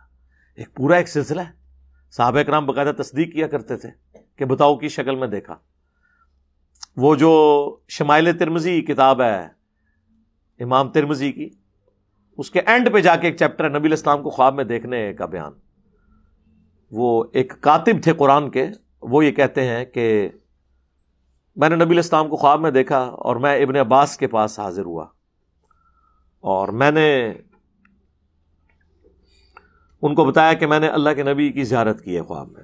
تو انہوں نے فرمایا کہ بتاؤ کیسے دیکھا؟ وہ مجھے ہولیا بیان کرو۔ انہوں نے پھر ہولیا بیان کیا۔ داڑھی مبارک، گھنی، نہر تک، اور پورے وہ آپ کا چہرہ مبارک، آنکھیں، سب کچھ بیان کیا۔ انہوں نے کہا کہ ہاں میں تصدیق کرتا ہوں کہ تم نے نبی اسلام کو دیکھا ہے۔ کیونکہ حضرت ابن عباس نے حضور کو دیکھا ہوا تھا اور تصدیق کی۔ آر بھی کو دیکھ سکتا ہے، بشرطے کہ وہی ساری کوالٹیز پائی جاتی ہوں۔ یہ نہیں ہے کہ بریلوی دیکھیں اور دیوبندی کہیں کہ جھوٹا خواب ہے، دیوبندی دیکھیں اور بریلوی کہیں کہ جھوٹا خواب ہے۔ پریکٹیکلی تو یہی ہو رہا ہے نا۔ تو خوابوں کے اوپر تو آپ نے دین کھڑا نہیں کرنا۔ تو یہ شیطان اس طرح کے کام کرتا ہے۔ بخاری مسلم میں حدیث ہے کہ خواب کی تین اقسام ہے نمبر ون اللہ کی طرف سے۔ نمبر ٹو شیطان کی طرف سے اور نمبر تھری، نفس کی طرف سے۔ نفسانی خیالات بھی بعض اوقات خواب کی شکل میں نظر آ جاتے ہیں۔ یہ سب کچھ ہو سکتا ہے۔ ارے بھائی، جو حدیث طائر پرندے والی حدیث مشکات میں ہے، آپ نے سر ٹھیک کی ہے، لیکن انفی اعتراض کرتے ہیں کہ حدیث ان کے مدسین کے نزدیک انفیوں کے مدسین کب سے پیدا ہو گئے؟ ہیں انفی تو سارے کے سارے ضعیف روایتیں لیتے ہیں صحابہ کی شان میں۔ ٹھیک ہے؟ وہ جھوٹی روایت بیان کرتے ہیں۔ وہ حضرت بکر صدیق کو غار میں سانپ نے کاٹ لیا تھا اور بعد میں حضرت عمر نے کہا، آپ میری زندگی کی نیکیاں لے لیں، مجھے غار سور کی ایک نیکی دے دیں۔ یہ جھوٹی روایت ہے۔ وہ تو یہ بھی بیان کر رہے ہوتے ہیں۔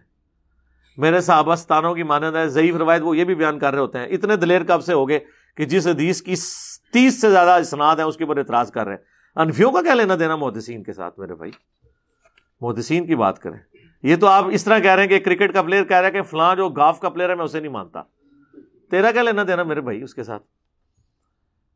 ایک طرف ہمیں حدیث ملتی ہے کہ حضرت عائشہ کا حجرا اتنا چھوٹا تھا، نبی نبی پاک صلی اللہ علیہ وسلم کو وہ اپنا پاؤں سمیٹ لیتی۔ ہے دوسری طرف اس حجرے میں حضرت عمر، حضرت بکر کی قبریں بھی ہیں۔ دیکھیں وہ ایک حجرا نہیں تھا صرف یعنی وہ دو کمرے تھے۔ ابھی بھی آپ جا کے فزیکلی دیکھ سکتے ہیں۔ آپ کو وہ جو جالیوں کے پیچھے جتنا ایریا نظر آتا ہے نا، گرین جالیوں اور یلو جالیوں وہ پورا نبی اسلام کا گھر مبارک اور ساتھ سیدہ فاطمہ کا گھر مبارک۔ تو وہ دو چھوٹے چھوٹے کمرے تھے۔ تو وہ جو حجر عائشہ کا وہ والا پورشن جو ہے وہ قبروں والا، وہ الگ سے ہے، دوسرا الگ سے ہے۔ ارے دو کمرے تو تھے نا مہمان وغیرہ کرنے کے لیے، ان کو کہیں ڈیل کرنے کے لیے۔ تو اس میں کوئی ایسا مسئلہ نہیں ہے۔ اور اس طرح کے سوالات کی کوئی ضرورت نہیں ہوتی، اس کی وجہ ہے کہ احادیث جن زمانوں میں نبی الاسلام کی طرف سے رپورٹ ہوئی ہیں، اس زمانے کے لوگ آج کے زمانے کے لوگوں کی طرح نہیں تھے کہ وہ ایک ایک باریکی کو روایت کریں۔ آج اگر آپ کسی کو کہیں بھیجیں گے تو اگر آپ پچاس سوال لکھ کے دیں گے تو وہ اس چیز کا خیال رکھے گا تو آ کے آپ کو بیان کر سکتا ہے۔ تو ایک نارمل انداز میں گفتگو بیان ہو رہی ہوتی ہے نیٹی گریٹی وہاں موجود نہیں ہوتی ہیں۔ ہاں، آج اگر ایسا کوئی معاملہ ہو تو پھر ظاہر ہے کہ اس لیول تک بات ہوگی۔ اس طرح تو کئی ایک باتیں ہیں جو انٹینڈیڈ ہوتی ہیں، وہ پھر ہم خود دیکھتے ہیں کہ یار اس طرح ہوا ہوگا، پھر ایسے ہو جاتا ہوگا، یوں ہوتا ہوگا۔ آج کے دور میں بیٹھ کے آپ اس طریقے سے اس کو نہیں کر سکتے۔ یعنی مثلا میں، آپ میں سے کئی لوگ ایسے ہیں جو پہلی دفعہ درس میں آئے میں ان سے یہ پوچھ رہی ہوں، بتاؤ کتنی سیڑھیاں چڑھ کے آئے ہو؟ آپ دس دفعہ بھی درس میں آئے نا، جب تک آپ گننے کی نیت سے نہیں چڑھیں گے نا، آپ نہیں بتا سکتے۔ تو جب آپ نہیں بتا سکتے تو جو لوگ حدیثیں روایت کر رہے ہوتے ہیں وہ اتنی ریٹی گریٹی اس کا خیال نہیں رکھتے۔ حتیٰ کہ بخاری مسلم دور میں آتا ہے کہ جب میں بیت المقدس اور میں راج سے واپس آیا تو کافروں نے مجھ پر اعتراض کیا اور بیت المقدس کے بارے میں مجھ سے سوالات شروع کر دیے کہ آپ راتوں رات گئے ہیں تو بتائیں اس کے کتنے دروازے ہیں، کون سا کلر ہوا ہوا ہے، کتنی سیڑھیاں ہیں۔ تو نبی الاسلام کہتے ہیں کہ میں اتنا پریشان ہوا کہ اعلان نبوت کے بعد کبھی اتنا پریشان نہیں ہوا تھا کہ مجھے ان کے سوالات کے جواب نہیں آتے تھے۔ تو اللہ تعالیٰ نے بیت المقدس کو اٹھا کے میرے سامنے کر دیا اور میں سامنے دیکھنا شروع ہو گیا۔ جو جو مجھ سے پوچھتے تھے میں دیکھ کے بتاتا جا رہا تھا۔ تو یعنی نبی الاسلام بھی ایک رات میں سارا ڈیٹا تو نہیں لے کے آئے نا۔ اس طرح راویوں نے جو روایت کی ہے، وہ اس طریقے سے آپ سمجھ رہے ہوتے ہیں کوئی چیز اس کے ساتھ ٹکرا رہی ہے تو اس طرح نہیں ہو رہا ہوتا۔ این ممکن ہے دو کمرے ہوں گے۔ ایک کمرے میں نبی الاسلام گیسٹ وغیرہ کو ڈیل کرتے ہوں گے، دوسرے میں سیدہ عائشہ کا اجرا ہوگا۔ تو اس میں کوئی اتنا ایشو نہیں، اتنی باریکیوں میں پڑھنے کی ضرورت نہیں ہے۔ السلام علیکم، وعلیکم السلام۔ وراثت سے ملی ایسی جداد جو باپ نے حرام کی کمائی سے کی ہو، اس کا وبال باپ پر ہوگا یا بچوں پہ؟ باپ پہ ہی ہوگا جی بچوں پہ تو نہیں ہوگا۔ نیز یہ کہ اگر اس بات کا احساس بچوں کو مدت کے بعد ہوا تو اس کی نجائز کمائی سے بننے والی جداد سے اپنا کاروبار چمکایا، اس صورتحال میں کیا طریقہ اپنایا جائے؟ کوئی نہیں، بس وہ معاملہ اب ان کے سپرد ہے ان ان کے لیے دعائیں خیر کریں، ان کی طرف سے صدقہ اور خیرات کریں۔ اب انڈو تو نہیں ہو سکتا امپاسبل ہے۔ میرا سوال ہے کہ جو لوگ ناجائز طریقے سے دوسرے مالک میں انٹری کرتے ہیں، بعد میں وہاں سے پاسپورٹ حاصل کرتے ہیں۔ اسلامی تعلیمات کی روشنی میں۔ غلط ہے، لیکن اگر وہاں پہ بعد میں ان کو اجازت مل جاتی ہے، وہاں پہ جو نوکری کرتے ہیں، وہ محنت کا کھا رہے ہیں، تو وہ کمائی تو حلال ہوگی۔ اس ایک ایکٹیویٹی پہ بات ہو سکتی ہے، وہ بھی آج کے دور میں۔ پہلے زمانوں میں تو آپ کو دوسرے ملکوں میں جانے کے لیے انٹری کی ضرورت نہیں ہوتی تھی نا۔ یہی وجہ ہے کہ سب کانٹیننٹ کی آبادی اتنی کیوں ہے؟ پوری دنیا سے لوگ ہجرت کر کے یہاں پہ پہنچ گئے۔ تا وقت ہے کہ جب تک امریکہ دریافت نہیں ہوا تھا، وہ کسی بزرگ نے دریافت نہیں کیا۔ امریکہ آج سے چار سو سال پہلے ہی واسکو ڈیگاما نے ہی دریافت کیا نا۔ پہلے تو پتہ ہی نہیں تھا کہ یہ بھی تو وہاں پہ دیکھ لیں اب کتنی دنیا آباد ہے۔ تو یہاں کی زمین چونکہ اگاتی ہے، پوری دنیا سے لوگ ہجرت کر کے آ جاتے تھے۔ تو اس وقت نہ پاسپورٹ کی، نہ ویزوں کی ضرورت ہوتی تھی۔ عام اجازت اب تو چونکہ معاملات ایسے ہو چکے ہیں، لہٰذا اب تو ان چیزوں کا خیال رکھنا چاہیے۔ باقی جب آپ کو وہاں کی نیشنلٹی مل گئی یا وہاں پہ آپ اس دوران جو رکے ہوئے ہیں اور محنت سے کما رہے ہیں، حلال کام کر رہے ہیں، تو اس کی کمائی حلال ہی ہوگی۔ اس پہ اتفاق ہے۔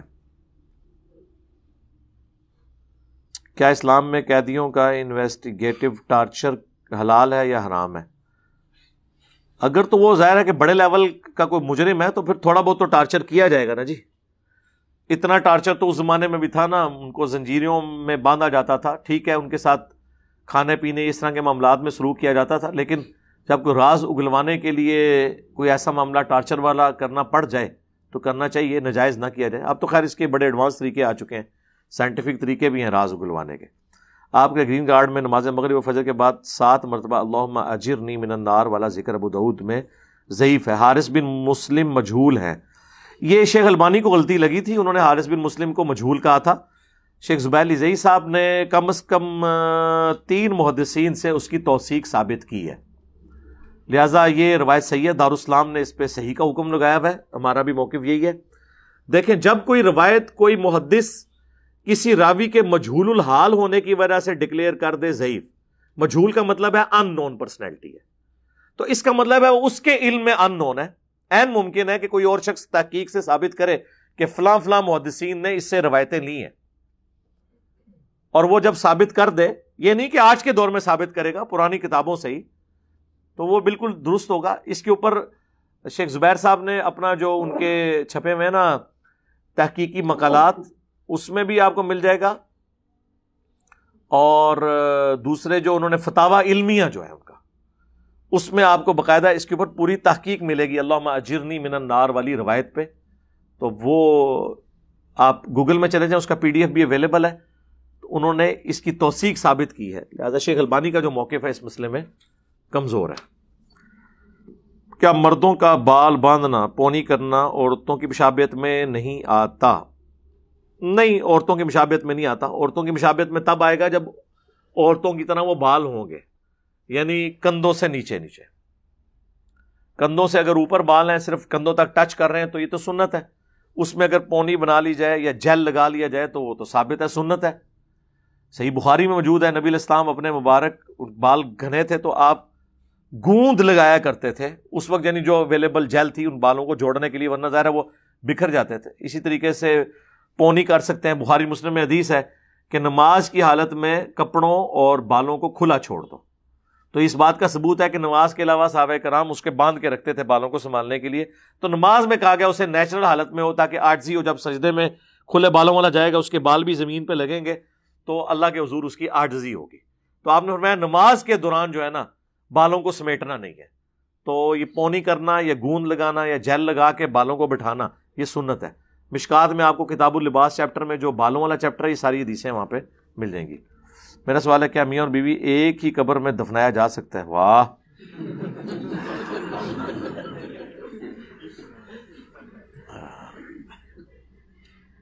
تو یعنی کٹھے مرنا چاہ رہے ہیں۔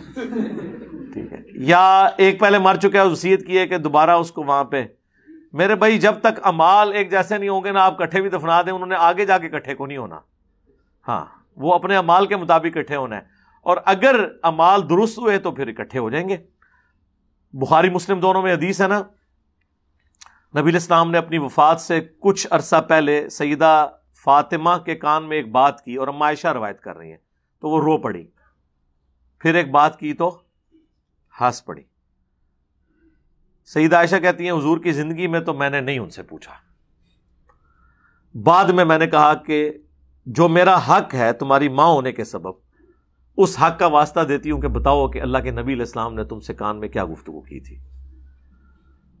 تو انہوں نے کہا کہ پہلی دفعہ حضور نے مجھے یہ کہا تھا کہ ان قریب میں دنیا سے جانے والا ہوں، کیونکہ جبریل علیہ السلام ہر سال ایک دفعہ آ کے دورے قرآن کرتے تھے، اس دفعہ دو دفعہ کیا مجھے لگتا ہے اب میں زیادہ عرصہ زندہ نہیں رہوں گا۔ تو اس پہ میں رو پڑی۔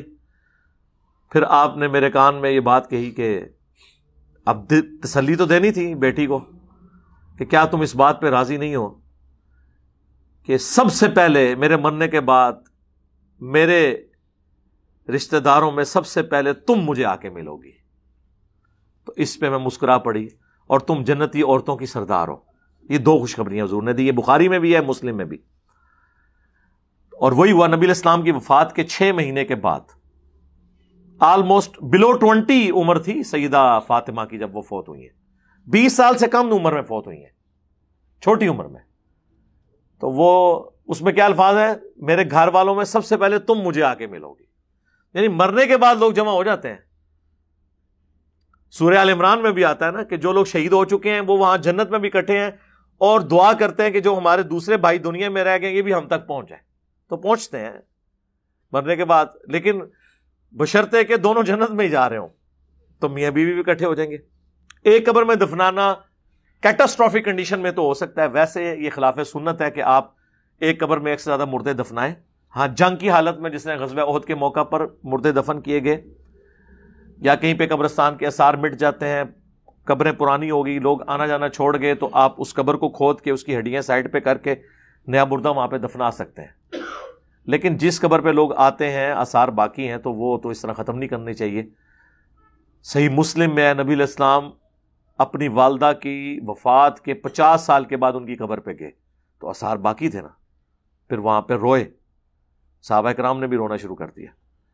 تو قبروں کو باقی رکھنا یہ سنت ہے، پسندیدہ ہے۔ مزارات بنانا، ان کو پکے کر کے قلعے بنا دینا بہت بڑے بڑے، یہ غلط ہے۔ تو اکٹھا ایک قبر میں نہ دفنائیں۔ اگر جگہ موجود ہے تو علیحدہ علیحدہ کریں، اور اگر جگہ نہیں ہے کہیں پہ تو آپ بے شک دو تین بندے کٹھے دفن کر دیں، اس پہ تو کوئی مسئلہ نہیں ہے۔ بلکہ صحیح بخاری میں ایک حدیث موجود ہے نا، جابر بن عبداللہ کہتے ہیں کہ غزوہ عہد کے موقع پر میرے والد جب شہید ہو گئے تو انہیں باقی لوگوں کے ساتھ ایک ہی اجتماعی قبر میں دفنا دیا گیا ذرا جنگ میں تو اتنا ٹائم نہیں ہوتا کہ آپ اللہ سے قبریں کھو دیں جنگ لڑنی ہے یہ۔ تو کہتے ہیں، میرے دل میں بڑا قلق تھا۔ تو کہ میرے باپ کو اس طرح اجتماعی قبر میں میری خواہش تھی کہ میں اللہ سے قبر بناؤں۔ تو کہتے ہیں، چھ مہینے کے بعد غزب عہد کے صحیح بخاری کے الفاظ ہیں۔ میں نے وہ قبر کھو دی تو میرے باپ کی لاش بالکل سلامت تھی۔ تو میں نے انہیں شفٹ کیا پھر دوسری جگہ پہ۔ تو یہ اس سے یہ ثابت ہوا کہ آپ قبر شفٹ بھی کر سکتے ہیں ضرورتن اگر ورنہ ویسے جو شفٹ کرنے والے ذرا ان سے پوچھیں تو وہ تو آپ کو پھر اور اسٹوریاں بتاتے ہیں۔ دوسرے، تیسرے دن بھی قبر کھو دی جائے تو اتنا تعفن پھیلا ہوتا ہے۔ سردیوں کے موسم میں تو پھر بھی معاملات چل جاتے ہیں۔ دو، چار دن کے لیے۔ گرمیوں میں تو بہت یعنی وہ لاش فوراً ڈیکمپوز ہونا شروع ہو جاتی ہے، بدبو آنا شروع ہو جاتی ہے۔ تو اس ہاں جی۔ کیا گرمیوں میں؟ نہیں نہیں، زمین نہیں ٹھنڈی ہوتی، گرمیوں کے اور مسئلے ہیں نا۔ سردیوں کی میں اور بات کر رہا ہوں۔ وہ وہ ٹھنڈک اتنی کافی نہیں ہے کہ جس کے کوئی چیز بچ سکے، ورنہ تو کور کھول کے لوگ آٹا سٹور کرنا شروع کر دیں، فریج نکال ہی دیں۔ وہ جتنی ٹھنڈک ریکوائرڈ ہے نا، ایک لاش کو ڈیکمپوز ہونے سے بچانے کے لیے، اتنی ٹھنڈک سردیوں میں اویلیبل ہے۔ سردیوں میں تو آپ لاش بار بھی رکھ دیں نا، تو کچھ گھنٹے کے لیے نکال جائے گی۔ اور سائبیریا میں اگر آپ ایک ہزار سال کے لیے بھی گلیشیئر کے اوپر کوئی لاش پھینک دیں، تو محمد کے غلاموں کا کفن میلا نہیں ہوتا۔ پاوے وہ کافر غلام ہوئے تو پاوے مسلمان ہوئے۔ ٹھیک ہے۔ وہ سارا فریج دا اور برف دا کمال ہے۔ کیا اپنی رہائش یا گھر کے باغیچے وغیرہ میں قبر بنوانا جائز ہے؟ جائز تو ہے لیکن ضرورت کوئی نہیں۔ سنت یہی ہے قبرستان میں مسلمانوں کو دفن کیا جائے۔ نبی الاسلام کو جو دفن کیا گیا، وہ کل ہماری ویڈیو بھی اپلوڈ ہوئی ہے گمد خزرہ خبر رسول کے بارے میں۔ وہ تو پروٹوکول ہے کہ ترمزی میں حدیث ہے کہ نبیوں کو اللہ تعالیٰ جہاں پر پسند فرماتا ہے، وہاں پہ انہیں ان کی روح قبض کرتا ہے اور وہیں پہ نبی السلام کی قبر کھودی گئی، آپ کی چرپائی کے نیچے۔ اب اپنے گھروں میں یہ کام نہ کریں۔ لوگ کہتے ہیں گھروں میں قبر بنوا لیں گے تو ہماری اولاد بعد میں دعا کرے گی۔ اس طرح کرنے سے کوئی دعا نہیں کرتا میرے بھائی۔ اولاد کی تربیت کریں، دعا آپ کو آٹومیٹکلی پہنچتی رہے گی۔ دعا نہ بھی انہوں نے کی، اگر تربیت اچھی کی، ان کے ہر نیک عمل کا سواب آپ کو آٹومیٹکلی پہنچے گا، جو صحیح مسلم حدیث ہے۔ تو گھروں میں قبریں بنا کے لوگوں کو آزمائش میں نہ ڈالیں۔ کسی راستے میں قبر نہ بنائیں۔ زندہ لوگوں کا زیادہ حق ہے زمین کے اوپر، بنسبت مردوں کے۔ یہ حرکت نہیں کرنی چاہیے۔ کل کو ان کو مکان کی توسیع کرنی پڑ گئی، تیسری نسل میں زیادہ لوگ ہیں، تو پھر وہ کیا کریں گے؟ قبر کو پھر وہ ایک مردہ لاش کے طور پہ سال لے کے چل رہے ہوں گے۔ تو یہ یہ حرکت بالکل نہ کریں۔ اور بعض لوگوں نے کی کی ہوتی ہے حرکت؟ ہاں یہ کر سکتے ہیں آپ۔ کہ آپ اپنے خاندان کے لیے کوئی علیحدہ سے زمین لے کے وقف کر دیں، قبرستان کے لیے کئی لوگوں نے یہ بھی کیا ہوتا ہے۔ گھر کے ساتھ یعنی اگر آپ کا پانچ مرلے کا، آٹھ مرلے کا گھر ہے، ساتھ آپ ایک کنال جگہ لے لیں۔ وقف کر لیں گے جی ہمارے جو بھی رشتے دار فوت ہوں گے، ہم یہاں پہ دفن کریں گے، وہ تو ٹھیک ہے۔ لیکن وہ پھر قبرستان ڈکلیئر ہو۔ اس طریقے سے گھر کو قبرستان بنانے کی کوشش نہ کریں۔ مہربانی کریں۔ ایک حدیث میں کہا گیا کہ رسول اللہ صلی اللہ علیہ وآلہ وسلم کبھی خوشی میں اپنے حساب سے کچھ کہہ دیتے اور کبھی غصے میں بعد لوگ اس حدیث کو امیر شام کے حق میں پیش کرتے ہیں۔ اس کے اوپر میری ویڈیو پہلے بھی ریکارڈ ہے۔ مولا علی علیہ السلام سے متعلق پانچ جھوٹ۔ یہ ابودعود میں حضرت سلمان فارسی سے یہ روایت ہے۔ تو اس کا میں نے پورا انالیسس کیا کہ یہ اس طریقے سے ایسا نہیں ہے، ورنہ تو مسند احمد میں حدیث ہے سنبی دعود میں حدیث ہے، حضرت عبداللہ بن امر بن آس کہتے ہیں کہ میں نبی صلی اللہ علیہ وآلہ وسلم کی مجلس میں جو کچھ آپ سے سنتا لکھ لیا کرتا تھا۔ یہی وجہ سے بخاری میں حدیث ہے، حضرت ابو ریرا کہتے ہیں مڑ سے زیادہ اگر کسی کو حدیثیں آتی ہیں تو عبداللہ بن امر بن آس کو، کیونکہ میں زبانی یاد رکھتا ہوں اور وہ لکھتے ہیں۔ اور ابو دعود اور مسند احمد میں ہے کہ وہ کہتے ہیں میں ہر حدیث لکھ لیتا تھا تو بعض صاحب نے کہا کہ نبی الاسلام کبھی غصے کی عادت میں ہوتے ہیں۔ تو انسانی یعنی ایک فطرت کے ناطے ہو سکتا ہے آپ کی مبارک زبان سے ایسے الفاظ بھی نکلتے ہوں جو یعنی وہ اس طرح دین نہ ہو تو کہتے ہیں میں نے لکھنا چھوڑ دیا تو کچھ دنوں کے بعد نبی الاسلام نے کہا تم حدیثیں کیوں نہیں لکھتے ہو؟ آپ نے عرض کیا کہ اس طرح مجھے لوگوں نے منع کیا تھا۔ آپ نے اپنی مبارک زبان پکڑ کے فرمایا، اس زبان سے حق کے سوا کچھ نہیں نکلتا۔ یہ وہ حدیث ہے جو اہل حدیث کے ہر ممبر سے بیان ہوتی تھی۔ کیونکہ وہ حدیث حدیث، اہل حدیث اپنے آپ کو کہتے تھے نا۔ فقہ انفی کا رد کرنے کے لیے نبی الاسلام کو امام بنا کے پیش کرتے تھے۔ بڑا اچھا کام ہے۔ لیکن جب سے امیر شام معاویہ ابن ابی سفیان رضی اللہ تعالیٰ کا مسئلہ کھڑا ہوا ہے اب وہ یہ روایتیں ڈھونڈتے ہیں کہ حضور غصے کی حالت میں کچھ بھی کہہ سکتے ہیں۔ کیا یہ اہل حدیث کا عقیدہ تو چھوڑ دیں؟ کیا کسی عام مسلمان کا بھی یہ عقیدہ ہے کہ نبی علیہ السلام اپنی مبارک زبان سے کوئی ایسی بات کریں گے جو دیکھ لیں۔ ایک شخص کو بچانے کے پیچھے، وہ مولانا صاحب والی بات ہے، ایک بندے نے بچانے پیچھے قرآن حدیث نو انہوں نے تختہ مشق بنا دیتا ہے۔ تو وہ اہل سنت میں سے لوگوں کو خریدتے ہیں، جنہوں نے لبادہ اہل سنت کا پہنا ہوتا ہے اور حقیقت میں وہ رافضیت کے گندے نطفے ہوتے ہیں۔ جس کی بہت ساری مثالیں ہمارے سامنے موجود ہیں۔ اسحاق جھال والا مردود اسی قسم کے انسانوں میں سے تھا۔ انجینئر مرزا مردود اسی قسم کے انسانوں میں سے ہے۔ رافضیت کے پیسوں پہ پلنے والا، ایران کے ٹکڑوں پہ پلنے والا یہ جانور صحابہ کے بارے میں اپنی زبان گندی دراز کرتا ہے اور حقیقت میں اس کا من پلیت ہے۔ اس کے ماننے والے اس سے بڑے پلیت ہیں۔ تو علمی کتابی نہیں ہے، تو دنیا کا سب سے بڑا فسادی ہے۔ جس کا کام، جس کو مخ کو بٹھایا گیا ہے صحابہ کے خلاف بھونکنے کے لیے۔ تیرا کام یہی ہے۔ الو بنا رہا ہے لوگوں کو۔ ہماری نسبت کس کی طرف ہے؟ حضرت معاویہ رضی اللہ تعالیٰ عنہ کی طرف۔ ہم اہل بیت کو پہلے مانتے ہیں، لیکن اس کے بعد باقی صحابہ کو بھی مانتے ہیں۔ اے اللہ، ہماری نسبت علماء حق کی طرف ہے۔ تو ان نسبتوں کی بھی اللہ، ہم نے اللہ کو لاش دی۔ ہماری کیا اوقات ہے بھائی؟ یعنی میں اس سے ہٹ کے ایک چھوٹی سی مثال کہ جس طرح کے بنی اسرائیل کو بچڑے کی محبت پلا دی گئی تھی، ان کو پھر کچھ نظر نہیں آیا، ان کا پیغمبر بھی کوئی طور پہ گیا نا، تو ستر ہزار صحابہ جو ہیں وہ مرتد ہو گئے بچڑے کو خدا بنا کے۔ پیغمبر کی موجودگی میں فوت نہیں ہوئے تھے۔ ایسی بچڑے کی محبت۔ ادھر جو ہے، اب یہ نہ ہو کہ جی میں نے وہ بچڑے سے کمپیئر کروا دیا ذرا آپ کو ایک ایگزامپل کے طور پہ ایک بات کی جاتی ہے۔ حضور نے بھی ایسی بات کی ہے۔ مسند احمد میں حدیث ہے اللہ لا تجعل قبری وسن یعبدو اے اللہ، میری قبر کو وہ بت نہ بننے دینا کہ لوگ اس کی پوجا کریں۔ اب حضور نے اپنی قبر کو بت سے تشبیح دی ہے۔ تو اس کا یہ مطلب نہیں کہ ہم حضور کی قبر کو بت سمجھتے ہیں، نبی الاسلام کو بت سمجھتے ہیں۔ تو یہ میں نے بچڑے والی مثال بیان کی۔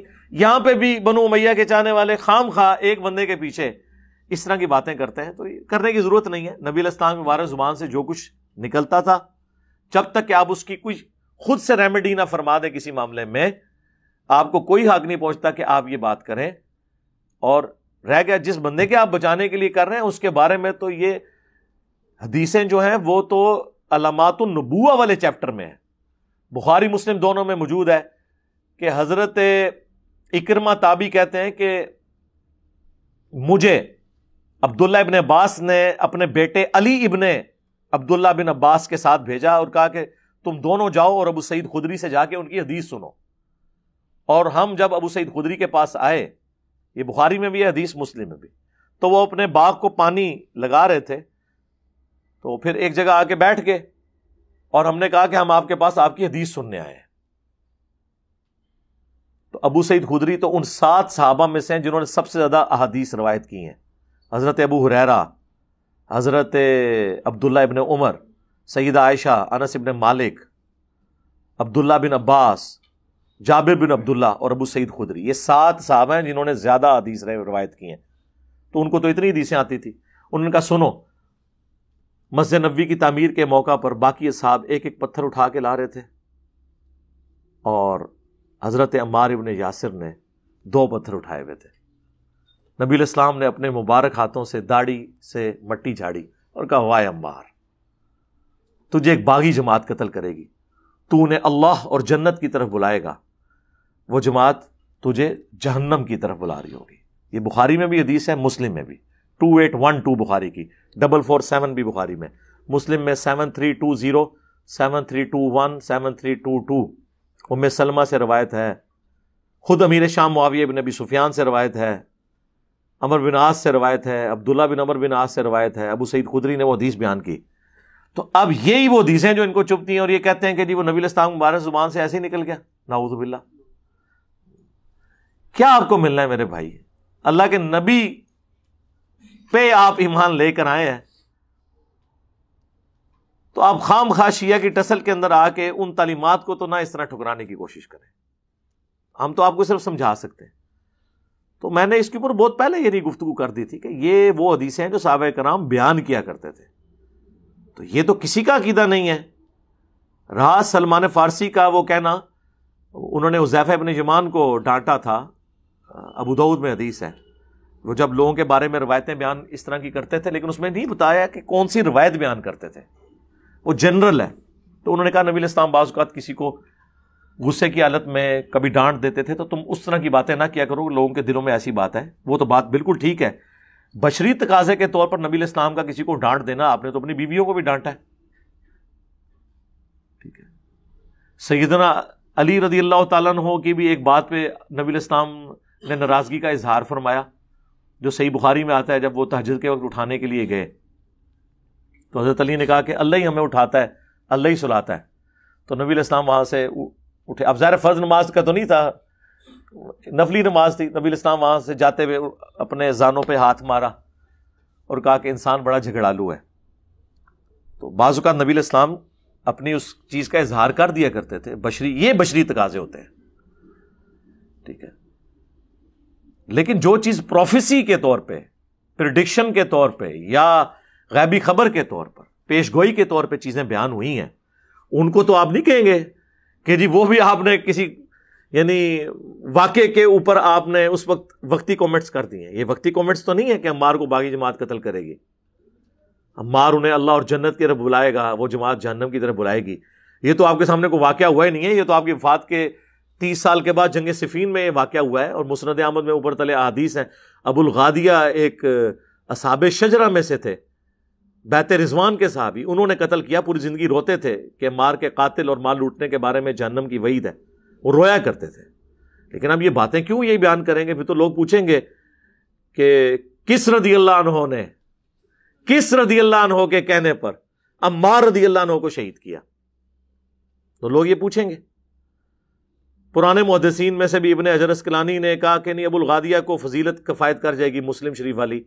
کہ جنہوں نے درخت کے نیچے میرے ہاتھ پہ بیت کی، انشاءاللہ انہیں جہنم کی آگ نہیں چھوئے گی۔ تو شیخ البانی نے اس پہ سلسلے احادیث سیاح میں رد کیا۔ انہوں نے کہا، جنرل رول یہی ہے، لیکن جہاں پہ حکم خاص آ جائے، وہاں عام فضیلت اٹھ جاتی ہے۔ حکم خاص یہی ہے کہ ہم مار کا قاتل اور مال لوٹنے والا جہنم کی آگ میں، لہذا اس سے باقی فضیلت اٹھ گئی۔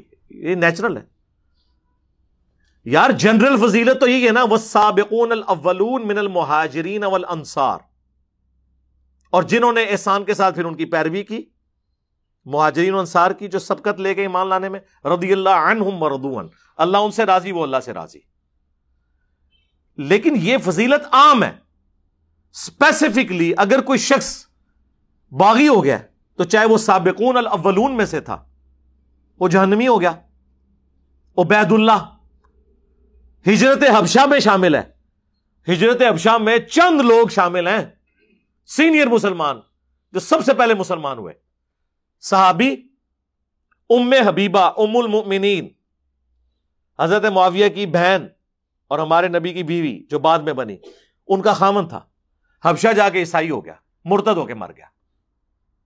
تو وہ تو سابقون الاولون میں سے تھا، وہ کیوں مرتد ہو گیا؟ مرتے دم تک ایمان پہ قائم نہیں رہا۔ تو رضی اللہ عنہم وہ نہیں ہوا پھر۔ حالانکہ وہ سابقون الاولون میں شامل تھا۔ بخاری مسلم میں ایک کاتب وہی ہے جو نبی الاسلام سے جس نے خود سورہ عال عمران پڑھی تھی اور آپ کی وہی لکھتا تھا۔ مرتد ہو گیا۔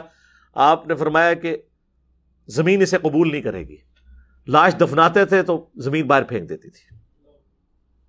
لوگ کہتے تھے کہ محمد کے اصحاب نے ایسا کیا اوپنلی دفنایا گیا، پھر لاش باہر آ گئی۔ پھر ان کو پتا چل گیا یہ غیبی موٹز ہے ظاہر جس نے نبی الاسلام کی نبوت کو چیلنج کیا تو اللہ تعالیٰ اس طرح تو نہیں بھی اس کو چھوڑے گا۔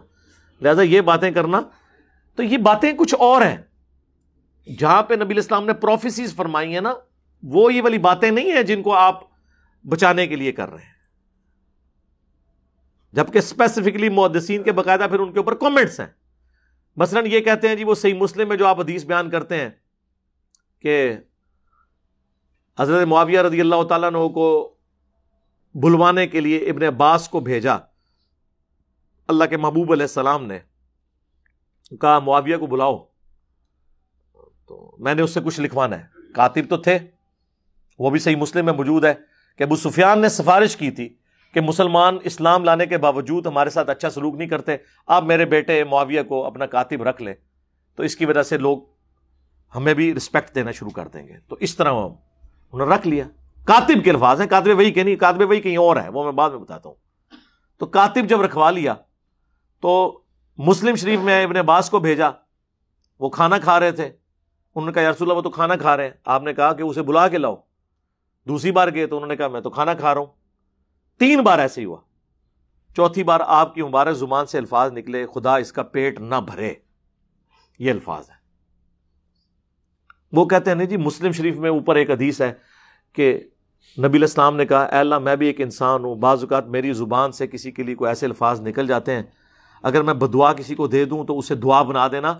تو یہ حضرت معاویہ کو دعا دی تھی بیسیکلی ہے بدعا تھی لیکن دعا بن کے لگی۔ ہم کہتے ہیں وہ حدیث آپ ذرا غور سے پڑھیں۔ اس حدیث میں الفاظ ہیں کہ اے اللہ میں اگر کسی کے بارے میں ایسی بات کر دوں اور وہ اس کا اہل نہ ہو، ورنہ تو حضور کی ساری دی ہوئی بدوائیں دعائیں مان جائیں گی۔ پھر تو حضور کو بدوا دینی ہی نہیں چاہیے۔ پکی والا جواب ہے۔ اگر وہ اہل نہ ہو تو اسے دعا بنا دینا۔ اور اگر اہل ہوگا تو بدعا لگے گی۔ تو ہم مودسین سے پوچھ لیتے ہیں کہ یہ کیا تھا۔ اگر یہ کہتے ہیں نا کہ دعا بن گئی تھی، تو ہم پھر بتاتے ہیں دعا کیسے بنتی ہے۔ اگر یہ دعا ہے نا، تو صحیح بخاری میں موجود ہے۔ انس ابن مالک کہتے ہیں، مجھے نبی الاسلام نے دعا دی تھی کہ تیری اولاد کثرت سے ہو، میں سو سے زیادہ اپنی اولاد میں سے لوگ دفن کر چکا ہوں۔ ایک سو بیس سال کی عمر میں فوت ہوئے آلموسٹ تو یہ دعا نظر آ گئی نا، کثرت اولاد کی، تو اتنی کثرت سے ہوئی کہ سو زیادہ دفنائے ہیں۔ تو اور بچے کتنے ہوں گے؟ جبکہ چھوٹی عمر میں شادیاں ہو جاتی تھی اس وقت، اور ایک سے زیادہ لوگ شادیاں عرب کے کلچر میں کرتے تھے۔ تو دعا نظر آئی نا۔ اب یہاں پہ اس دعا کی اگر یہ دعا بنی ہے نا، پھر یہ ہوگا کہ حضرت معاویہ رضی اللہ تعالیٰ نے ایک لکمے لگاتے تھے تو ان کا پیٹ بھر جاتا تھا۔ یہی ہونی چاہیے نا۔ یہ خدا اس کا پیٹ نہ بھرے، اس کا الٹ کیا ہوگا؟ کہ تھوڑا سا بھی کھا لے تو اس کا پیٹ بھر جائے۔ یہی ہونا چاہیے نا، یہ دعا تو پھر اس سے بنے گی نا، ریورس بنتی ہے نا۔ کسی کا کھانے کے باوجود پیٹ نہ بھرنا ہے تو بدوائی ہوگی نا، وہ ریورس ہوتا ہے اس کا۔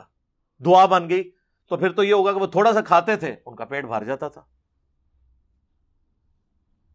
تو جناب، آپ کتاب الاوائل کھول لیں، امام ابن ابی آسم کی کتاب۔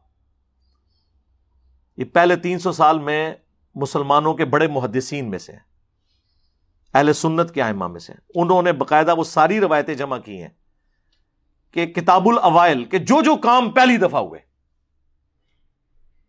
اس میں انہوں نے یہ بات بھی نقل کی کہ اس امت میں سب سے پہلے جس نے بیٹھ کے خطبہ شروع کیا، وہ حضرت معاویہ رضی اللہ تعالیٰ عنہ تھے۔ کیونکہ ان کا پیٹ بھر چکا تھا چربی کی وجہ سے۔ اور یہ روایت المصنف ابن ابی شہبہ میں بھی موجود ہے۔ تو پریکٹیکلی ان کا پیٹ بڑا ہو گیا تھا، وہ کھڑے ہو کے خطبہ نہیں دے سکتے تھے، کھڑے ہو کے خطبہ دینا سننا تھا جمعے کا۔ ان کو بیٹھ کے ممبر پہ خطبہ دینا پڑتا تھا۔ تو آپ کیا سمجھتے ہیں، یہ دعا اسی طریقے سے لگی ہوئی ہے؟ اور پھر یہی حدیث دلائل النبوا میں ہے، امام بئی حقی کی کتاب میں۔ امام بئی حقی نے کتاب لکھی ہے، ساڑھے تین ہزار احادیث پہ مشتمل۔ دلائل النبوا اس کتاب کے اندر انہوں نے نبی الاسلام کی غیبی خبریں نقل کی ہیں کہ آپ علیہ السلام نے کوئی پریڈکشن کی اور وہ اسی طریقے سے منوان پوری ہوئی۔ اس میں وہ لے کر آیا اس روایت کو کہ ابن عباس رضی اللہ تعالیٰ عنہ کو نبی الاسلام نے حضرت معاویہ کو بلانے کے لیے بھیجا۔ تین دفعہ نہیں آئے تو چوتھی دفعہ یہ الفاظ نکلے اور آگے راوی کے الفاظ ہیں۔ کہ نبی الاسلام کی یہ دی ہوئی بد دعا یا آپ اسے دعا کہہ لیں، یا دعائے ضرر کہہ لیں، پوری ہوئی اور پوری زندگی حضرت معاویہ کا پیٹ نہیں بھرا۔ یہ الفاظ ہیں دلائل النبوا میں۔ تو محدثین تو اسے ادھر موجود ہے، کانا یکتب الوحی، وہ وہی لکھا کرتے تھے۔ یہ روایت کانا یکتب الوحی مسلم میں نہیں ہے، دلائل النبوا میں اور وہاں سے بھی آدھی پیش کرتے ہیں۔ کیونکہ آگے تو یہ الفاظ لکھے تو میں نے تو کربلا والے ریسرچ پیپر میں ساری روایتیں ڈالی ہوئی ہیں۔ تو یہ بیان کریں پھر پوری روایت۔ آگے کیا لکھا ہوا ہے؟ کہ پوری زندگی ان کا پیٹ نہیں بھرا۔ تو وہ اسی طریقے سے اسے پھر ہم پوچھتے ہیں دلائل النبوا میں کیا کر رہی ہے یہ حدیث؟ کو خبر اس میں سے نکلتی ہے نا؟ تو یہی خبر نکلی ہے اور کیا نکلی ہے؟ تو خدا کے لیے اللہ سے ڈر جائیں، جو بات جس طریقے سے ہے، اس کو اسی طریقے سے قبول کریں۔ خام خواہ اس طرح سے آپ کسی کو ڈیفینڈ کرنے کی کوشش کریں گے تو اس کا پھر رزلٹ کوئی نہیں نکلنا۔ سوائے اس کے کہ مسلمانوں میں انتشار پیدا ہوگا، اپنی کتابوں سے ان کا اعتماد اٹھ جائے گا۔ اور آپ اس طرح کی یعنی سوالات کر کے کہ جی وہ نبی الاسلام کو، آپ ایک بندے کو بچانے کے لیے اور مفتی احمد یار خان نئیمی صاحب، جو گجرات میں بریلویوں کے بہت بڑے مفتی تھے، انہوں نے باقاعدہ ایک کتاب لکھی، امیر معاویہ رضی اللہ تعالیٰ نے اس میں انہوں نے پوری کوشش کی نا، ان کی جس طرح کی، اس طرح کی حدیثیں وہ تو اس چیز کے ماسٹر ہیں۔ جال حق میں آپ دیکھ لیں، انہوں نے عقیدوں میں کس طریقے سے کان لا کے یہاں سے، یہاں تک پکڑے ہوئے ہیں۔ وہ قرآن میں آیا نا کہ قرآن کے ساتھ کی کو کتاب لے آؤ اور جتنے بھی جنوں انس میں تمہارے مددگار ہیں، انہیں بلا لو۔ کافروں کو اللہ نے چیلنج دیا سورت البکرا میں۔ اس سے انہوں نے بابوں سے مدد مانگنا ثابت کی ہوئی ہے کہ اللہ تو خود کہتا ہے کہ مدد مانگو۔ یہ اس بندے کا انٹلیکچوئل لیول تھا۔ تو ظاہر ہے پھر ایسے ہی بندے کی کمپیٹنسی ہے کہ وہ معاویہ رضی اللہ تعالیٰ سے متعلق باتوں کا دفاع کرتا۔ اس نے اس کتاب میں اس کو ڈیفینڈ کرنے کے لیے یہاں تک لکھا کہ ہو سکتا ہے ابن عباس نے جا کے عزت معاویہ کو بتایا ہی نہ ہو کہ حضور آپ کو بلا رہے ہیں۔ وہ خود ہی کھانا کھاتے ہوئے دیکھ کے واپس آ گئے ہوں۔ تو میں اس سے کہنا اللہ سے بندے، وہ توڑا منڈا نہیں سی، ہے، حضرت عباس دا منڈا سی تے حضور تک کزن سی۔ فقی صحابی۔ بخاری مسلم میں آیا کہ سب سے قریب بٹھایا کرتے تھے حضرت عمر ان کو۔ باقی صحابہ کہتے تھے، ہمارے بھی بچے ہیں، ان کا توڑے بچے تھے، پھر اے بچے، بڑا فرق ہے۔ حضور کی وفات کے وقت صرف تیرہ سال عمر تھی، لیکن بڑے بڑے صحابہ ان کے سامنے تفلے مکتب تھے۔ ظاہر دعا تھی کہ اللہ ابن عباس کو قرآن کا علم عطا فرما۔ صحیح بخاری میں نبی الاسلام کی قرآن کے علم کے بارے میں ان کے لیے دعا ہے۔ تو اس نے کہہ دیا، ابن عباس نے تو اس کا تو مطلب یہ ہے کہ نبی الاسلام ناؤز باللہ بغیر تحقیق کے ہی ابن عباس کی بات پہ اعتبار کر کے تو معاویہ کے بارے میں یہ بات کر دی، یہ تو بات رسول اللہ کے تک چلی جائے گی۔ تو انہوں نے ایک بندے کو بچانے کے پیچھے یہ کرنا شروع کر دیا۔ ہمیں کوئی شوق نہیں، یقین کریں یہ باتیں کرنے کا۔ لیکن چونکہ ہماری پوری ڈاکٹرین ختم ہو جاتی ہے اس حوالے سے کہ ہم تو قرآن و سنت کو اجت مانتے ہیں، اب یہ تو نہیں قرآن و سنت میں ہم نے وہی حجت ماننا ہے جو کسی ایک فرقے کو سپورٹ کر رہا ہے۔ سب کچھ ٹوٹیلٹی میں دین کو لے کے چلنا۔ ہے سلو علی محمد و علی محمد. اللہ صلی علی محمد و علی محمد و اصحاب محمد اجمعین الى یوم الدین. آمین. ابھی بھائی، قرآن میں کہا گیا کہ انسان کی روح، پتہ نہیں آگے، یار، یہ اردو تو ٹھیک لکھا کریں۔ دنیا میں آنے سے پہلے جبریل امین کو بھی روح کہا گیا، کیا ہمارا ان سے کوئی رشتہ ہے؟ اور نہیں، میرے بھائی وہ تو میاں نواز شریف بھی ہیں اور اللہ کے ساتھ بھی آپ میاں لگاتے ہیں۔ تو کوئی اللہ کی اور نواز شریف صاحب کی رشتہ داری نہیں نکل آتی۔ یہ لفظ ہے۔ روح کا لفظ تین چیزوں پہ بولا گیا ہے۔ قرآن میں۔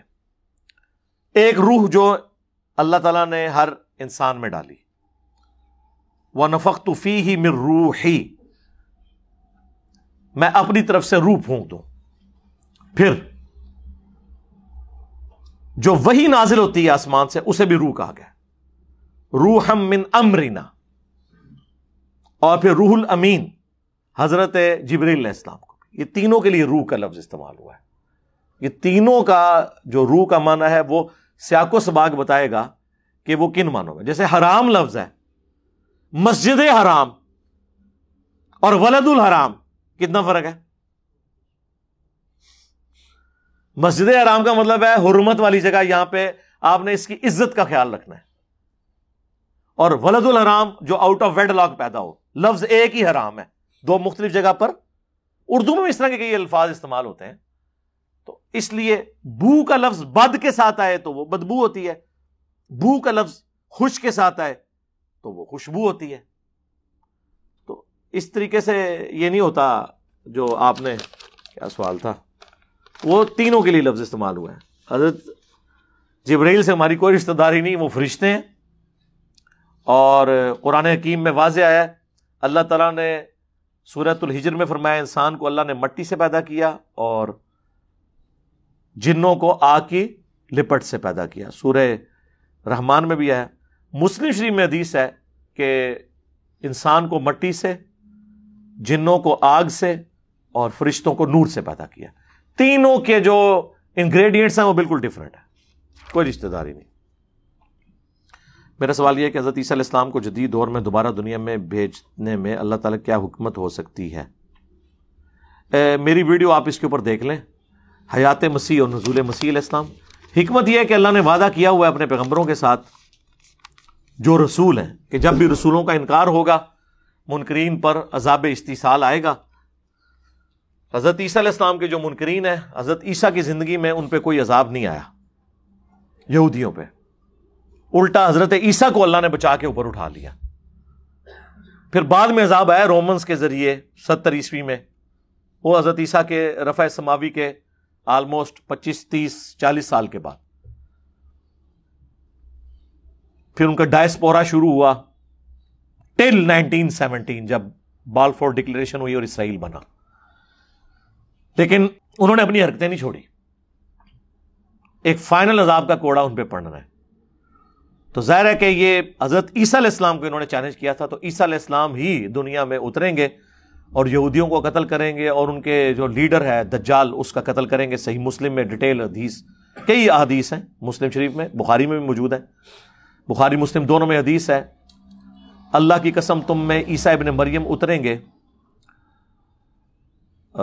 سلیب کو توڑ دیں گے، خنزیر کو قتل کر دیں گے اور جزیہ موقوف کر دیں گے۔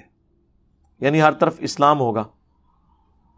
اور تمہاری اس وقت کیا شان ہوگی کہ امام تم میں ہوگا۔ اور مسلم شریف میں تو کئی احادیث ہیں، دجال اور نزول عیسیٰ علیہ السلام، اس میں میری کئی ایک ویڈیوز ریکارڈڈ ہیں آپ دیکھ لیں۔ تو بیسیکلی حکمت یہ ہے کہ انہوں نے آ کے ان یہودیوں کی اولاد سے، جنہوں نے اپنے ابا اجداد کی روش نہیں چھوڑی، اگر وہ چھوڑے تو ٹھیک ہے۔ ان کے اوپر عذاب استحصال ان کے ذریعے آنا ہے یعنی دجال کو بھی وہ قتل کریں گے اور یہودیوں کے ساتھ قتال کریں گے۔ اور اس میں وہ بخاری مسلم کی مشہور حدیث ہے کہ قرب قیامت میں جب یہ فائنل جنگ ہوگی دجال اور یہودیوں کے خلاف، تو اگر کسی پتھر یا درخت کے پیچھے بھی کوئی یہودی چھپا ہوگا، تو وہ درخت اور پتھر بھی بولے گا کہ اے مسلم، یا مسلم یا مسلم، بس اگے کوئی نہیں ہوگا، انفی، دیوبندی، بریلوی، اہل حدیث، نہیں، یا مسلم، میرے پیچھے یہودی ہے، اسے قتل کر دو، سوائے غرقت کے درخت کے جو ان کو پناہ دے گا۔ جو اسرائیل میں کثرت سے انہوں نے کاشت کیا، ایک بہت بڑی جھاڑی ہوتی ہے جس کے اندر بندہ چھپ جائے تو پتہ نہیں چلتا۔ وہ درخت ان کو پناہ دے گا۔ باقی آپ دیکھ لیں، یہودیوں کو مسلمانوں کی احادیث کی کتابوں میں آئی ہوئی پروفیسیز کے اوپر ایمان ہے، مسلمانوں کا ایمان کوئی نہیں ہے۔ وہ غرکت کا درخت لگا رہے ہیں۔ ٹھیک ہے۔ وہ ہماری اس کے اوپر ویڈیو بھی ہے، میں نے وہ درخت بھی دکھایا ہوا آپ غرکت جا کے لکھیں تو آ جائے گا۔ ہم تو فرقوں سے نکل کر باہر آ گئے ہیں، اپنے گھر والوں کو کیا کریں؟ کوئی طریقہ کار۔ اس کے اوپر میری ویڈیو ہے مجلس نمبر پچاس۔ Interview of engineer Muhammad Ali Mirza. اس میں میں نے سارے جو جنہوں کہتے ہیں نا گدڑ سنگیاں، سارے ٹوٹکے، ٹھیک ہے، جگاڑ انگلش میں جو لفظ استعمال وہ سارے بتائے ہیں کہ کس طریقے سے بات پہنچانی۔ تھم رول یہ ہے کہ گھر والوں کو آپ نے صرف وہ بات بتانی ہے جو وہ سننا چاہتے ہیں۔ یہ نہیں کہ ان کی غلط نظریات نہیں، جو ٹاپک وہ سننا چاہتے ہیں۔ مثلا محرم میں وہ یزید اور حسین کو ڈسکس کرنا چاہتے ہیں تو کریں۔ محرم میں آپ ملاد تو نہ لے کے بیٹھ جائیں۔ ملاد کے مہینے میں ملاد ڈسکس کرنا چاہتے ہیں تو کریں۔ ان کو بتائیں یہ کب مروجہ طریقہ شروع ہوا ہے۔ ایک بات ہی کریں گے نا، ٹھوس ہو جائیں گے۔ ان کو کہیں جی مولا علی پانچ سال تک کوفے میں رہے ہیں، بتائیں جو وہ پانچ سال ملاد کا جلوس نکالتے تھے مانے خصوصی کون ہوتا تھا؟ نہ جو ہمارے بن یاسر پڑھتے تھے، یا محمد انفیہ پڑھتے تھے، یا حضرت حسن بن علی منقبت پڑھتے تھے۔ تو اس طریقے سے تو کبھی انہوں نے سوچا ہی نہیں ہوا۔ تو کہیں جی ہم تو مولا علی کے ساتھ ہیں۔ جو کچھ انہوں نے کوفے میں جس طرح ملاد منایا، میں نے ویسے ملاد منانا ہے۔ تو آپ کا کیا خیال ہے؟ وہ کیا جواب دیں گے؟ کیا اس زمانے میں جھنڈے نہیں ہوتے تھے؟ جنگوں میں جھنڈے نہیں ہوتے تھے؟ حضرت علی نہیں جھنڈا اٹھایا ہوتا تھا۔ تو پھر جھنڈے تو لگائے جا سکتے تھے نا۔ کو محفل کرات کو محفل نعت۔ تو جو ٹاپک اس وقت چل رہا ہو نا، وہ ڈسکس کریں۔ اگر آپ اپنی مرضی کا ٹاپک تننے کی کوشش کریں گے نا کسی کے دماغ کے اندر، تو میرے بھائی اس کا کوئی رزلٹ نہیں نکلے گا۔ کیونکہ وہ اس میں سیریس ہی نہیں ہے۔ جو وہ سننا چاہتا ہے، مثلا اکثر آپ کو جو، اگر آپ کے ماں باپ بریلوی ہیں نا، تو وہ آپ کو کہیں گے، یار وابی گستاخ ہوتے ہیں۔ ان کو جی بالکل وابی گستاخ ہوتے ہیں۔ اسی لیے تو ہم کہتے ہیں، نہ میں وابی، نہ میں بابی، میں ہوں مسلم، علمی کتابی۔ پھر اسے کہیں کہ آپ نے کہا وابی گستاخ ہوتے ہیں تو آپ بتائیں تو صحیح نا، وہ کیا گستاخی کرتے ہیں؟ ہم بھی آپ کے ساتھ ہیں، تو وہ آپ کو گستاخیاں گنوائیں گے۔ کبھی اشلی تھانوی رسول اللہ گنوائیں گے، آپ چشتی رسول اللہ مان لے سامنے۔ اور ان کو کہ ابا جی اب آپ کے ایمان کا امتحان ہے کہ اگر اشلی تھانوی رسول اللہ آپ کہہ رہے ہیں گستاخی ہے تو چشتی رسول اللہ کیا ہے؟ اور کشر مجوب کی باتیں کیا ہے لیکن وہ کسی طریقے سے اس ٹاپک پہ جو وہ بول رہے ہیں نا، آئے، پھر لمبا پال ہونا یقین کریں یا تو مانیں گے یا آپ کو کہنا چھوڑ دیں گے۔ اور اگر کوئی تیسرا رویہ اختیار کرتا ہے تو آپ سمجھ لیں کہ یہ وہ لوگ ہیں جو ہٹ درمی پہ ہیں اور ان کو پیغمبر بھی ہدایت نہیں دے سکتا۔ وہ ادا خوات بحم الجاہلون قالو سلامہ اے نبی، کبھی آپ اور آپ کے ساتھیوں کو حکم دیا گیا کہ کبھی جاہلوں سے واسطہ پڑے جو سیریس نہیں ہے اس معاملے میں، آپ دور سے سلام کر کے گزر جائیں، ان کے لیے ہدایت کوئی نہیں ہے۔ یہ ذہن میں رکھیے۔ گا سید میں یکشا نصیحت اسے کریں جو ڈرتا ہے۔ وہ یہ تجنب اشقا اور جو بدبختی پہ اترا ہوا ہے، اسے چھوڑ دیں۔ اسے ہم بڑی آگ پہ پیش کریں گے، نہ وہ زندوں میں ہوگا، نہ مردوں میں۔ یہ ضروری نہیں ہوتا ہر بندے کو بات سمجھ آ جائے۔ اگر یہ ایسے ہوتا ہوتا تو اللہ کے نبی اسلام کے زمانے میں آپ کے قریبی رشتہ داروں کو بھی بات سمجھ نہیں آئی ہے۔ ابو اللہ جو آپ کا سب سے بڑا دشمن تھا، چچا تھا نا؟ امیجن کریں کہ مینا کے خیموں میں نبی الاسلام اکیلے جا کے دعوت توحید پیش کر رہے ہیں، حج کے موقع پر۔ مشرقین عرب بھی حج کرتے تھے نا۔ جس خیمے سے نکلتے تھے، وہاں پہ وہ چچا آ جاتا تھا اور کہتا تھا، میرا بتیجا تو اس کا تو ذہنی توازن ٹھیک نہیں ہے۔ آپ دیکھیں حضور کو کتنی محنت کرنے کے بعد جب آپ کا قریبی رشتہ دار، ایک سینئر بندہ آ کے وہاں پہ کہہ رہا ہو، اور پھر وہ بھی گھوڑا چٹا، خوبصورت، نورانی شکل بھی ہو اس کی۔ ابو لاب بھی بڑا خوبصورت تھا۔ تو اس تکلیف کا ہم اندازہ لگا سکتے ہیں۔ تو اب حضور نے یہ تو نہیں کیا کہ جب تک میرا چچا نہ منے ان میں آگے تبلیغ نہیں کسی نے کرنی۔ یہ کام چھاڑ دو۔ تو بس طریقے تک کوشش کریں۔ باقی اللہ سے دعا مانگیں، سب سے بڑی چیز ہے علی بھائی، میں فرانس میں جاب کرتا ہوں میکڈونل میں۔ وہاں فش برگر کے علاوہ باقی سارا فوڈ حرام ہوتا ہے۔ اور وائن بھی سرو کرنی پڑتی ہے. پلیز مجھے کیا میں کیا گائڈ کروں میرے بھائی؟ آپ کو خود پتہ ہے، غلط ہے، چھوڑ دیں. میں اب کیا گائڈ کر سکتا ہوں آپ کو؟ شکر ہے، یہ نہیں لکھا کہ مجھے جاب ڈھونڈ دیں. گائیڈ یہ ہے کہ صحیح مسلم میں حدیث ہے، گناہ وہ جو تیرے دل میں کھٹکے اور تو اس بات سے ڈرے کہ لوگ اس پر مطلع ہوں. اور جامعہ ترمزی میں حدیث کہ جو چیز تمہیں شک میں ڈال دے، اسے چھوڑ دو.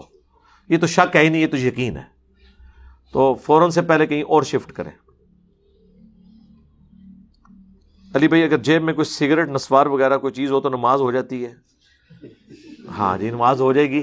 بشرطے کہ وہ چیز فی نفس ہی ناپاک نہ ہو۔ فی نفسی سگریٹ اور نسوار استعمال کرنا حرام ہے، لیکن سگریٹ ہاتھ کو لگ جائے تو یہ ناپاک نہیں ہے۔ اس کو پینا حرام ہے۔ تو نماز ہو جائے گی، نماز میں نہیں۔ نماز اس صورت میں نہیں ہوگی جب کوئی فزیکل نجاست لگی ہوئی ہو۔ تو یہ اس نجاست کے اندر نہیں آتی۔ یہ تو چھوڑ دیں اسے بڑی چیز شراب ہے۔ شراب بھی اگر جسم کو لگ جائے تو جسم ناپاک نہیں ہوتا، شراب کو پینا حرام ہے۔ اسی وجہ سے اب آپ کو پتا ہے، سب نے اجماع کر لیا وہ پرفیوم کے اوپر۔ اس میں الکول ہوتی ہے نا۔ تو وہ کہتے، پہلے تو کہتے تھے یہ حرام ہے، اب یہ کہتے ہیں، نہیں نہیں، وہ پی تو نہیں رہے ہوتے۔ تو پہلے ہی آپ مان جاتے کہ وہ پینے والے معاملے میں حرام ہے۔ ویسے اگر ہاتھ پہ لگ جائے تو جی الکولک فیملی سے جتنی چیزیں آپ کی ٹریٹمنٹ کے لیے یوز ہوتی ہیں، آپ کی ہومیوپیتھک ادویات تو اسٹور ہی ساری الکول کے اندر ہوتی ہیں۔ ابھی تک کوئی اس طرح کا میڈیم دریافت نہیں ہوا پلانٹ ارتھ کے اوپر کہ جس میں اتنے لمبے عرصے کے لیے کوئی چیز اسٹور ہو۔ اس لیے آپ دیکھیں جو ہومیوپیتھک ادویات ہیں، اس کے اوپر ایکسپائری کی ڈیٹ ہی نہیں لکھی ہوتی۔ کیونکہ ایکسپائر ہوتی نہیں ہے۔ پانچ ہزار سال کے لیے بھی وہ دوائی الکوہل میں پڑی رہے، خراب نہیں ہوگی۔ اچار دیکھ لیں، سرسوں کے تیل میں ہے پرانے زمانے میں لوگ سفر کرتے تھے کہاں سالن تو خراب ہو جاتا ہے فوراً۔ تو وہ آپ دیکھ لیں اینٹی سیپٹک ہوتا ہے یہ سرسوں کا تیل۔ بیکٹیریاز وہاں پہ پنپ نہیں سکتے، تو اس کے اندر چار خراب ہی نہیں ہوتا۔ آپ اسی چار کو باہر رکھیں تو آپ دیکھیں تعفن پھیل جائے گا۔ تو اس طرح کی چیزیں تو یہ اس سے کوئی نہیں مطلب ناپاکی والا معاملہ کوئی نہیں ہے۔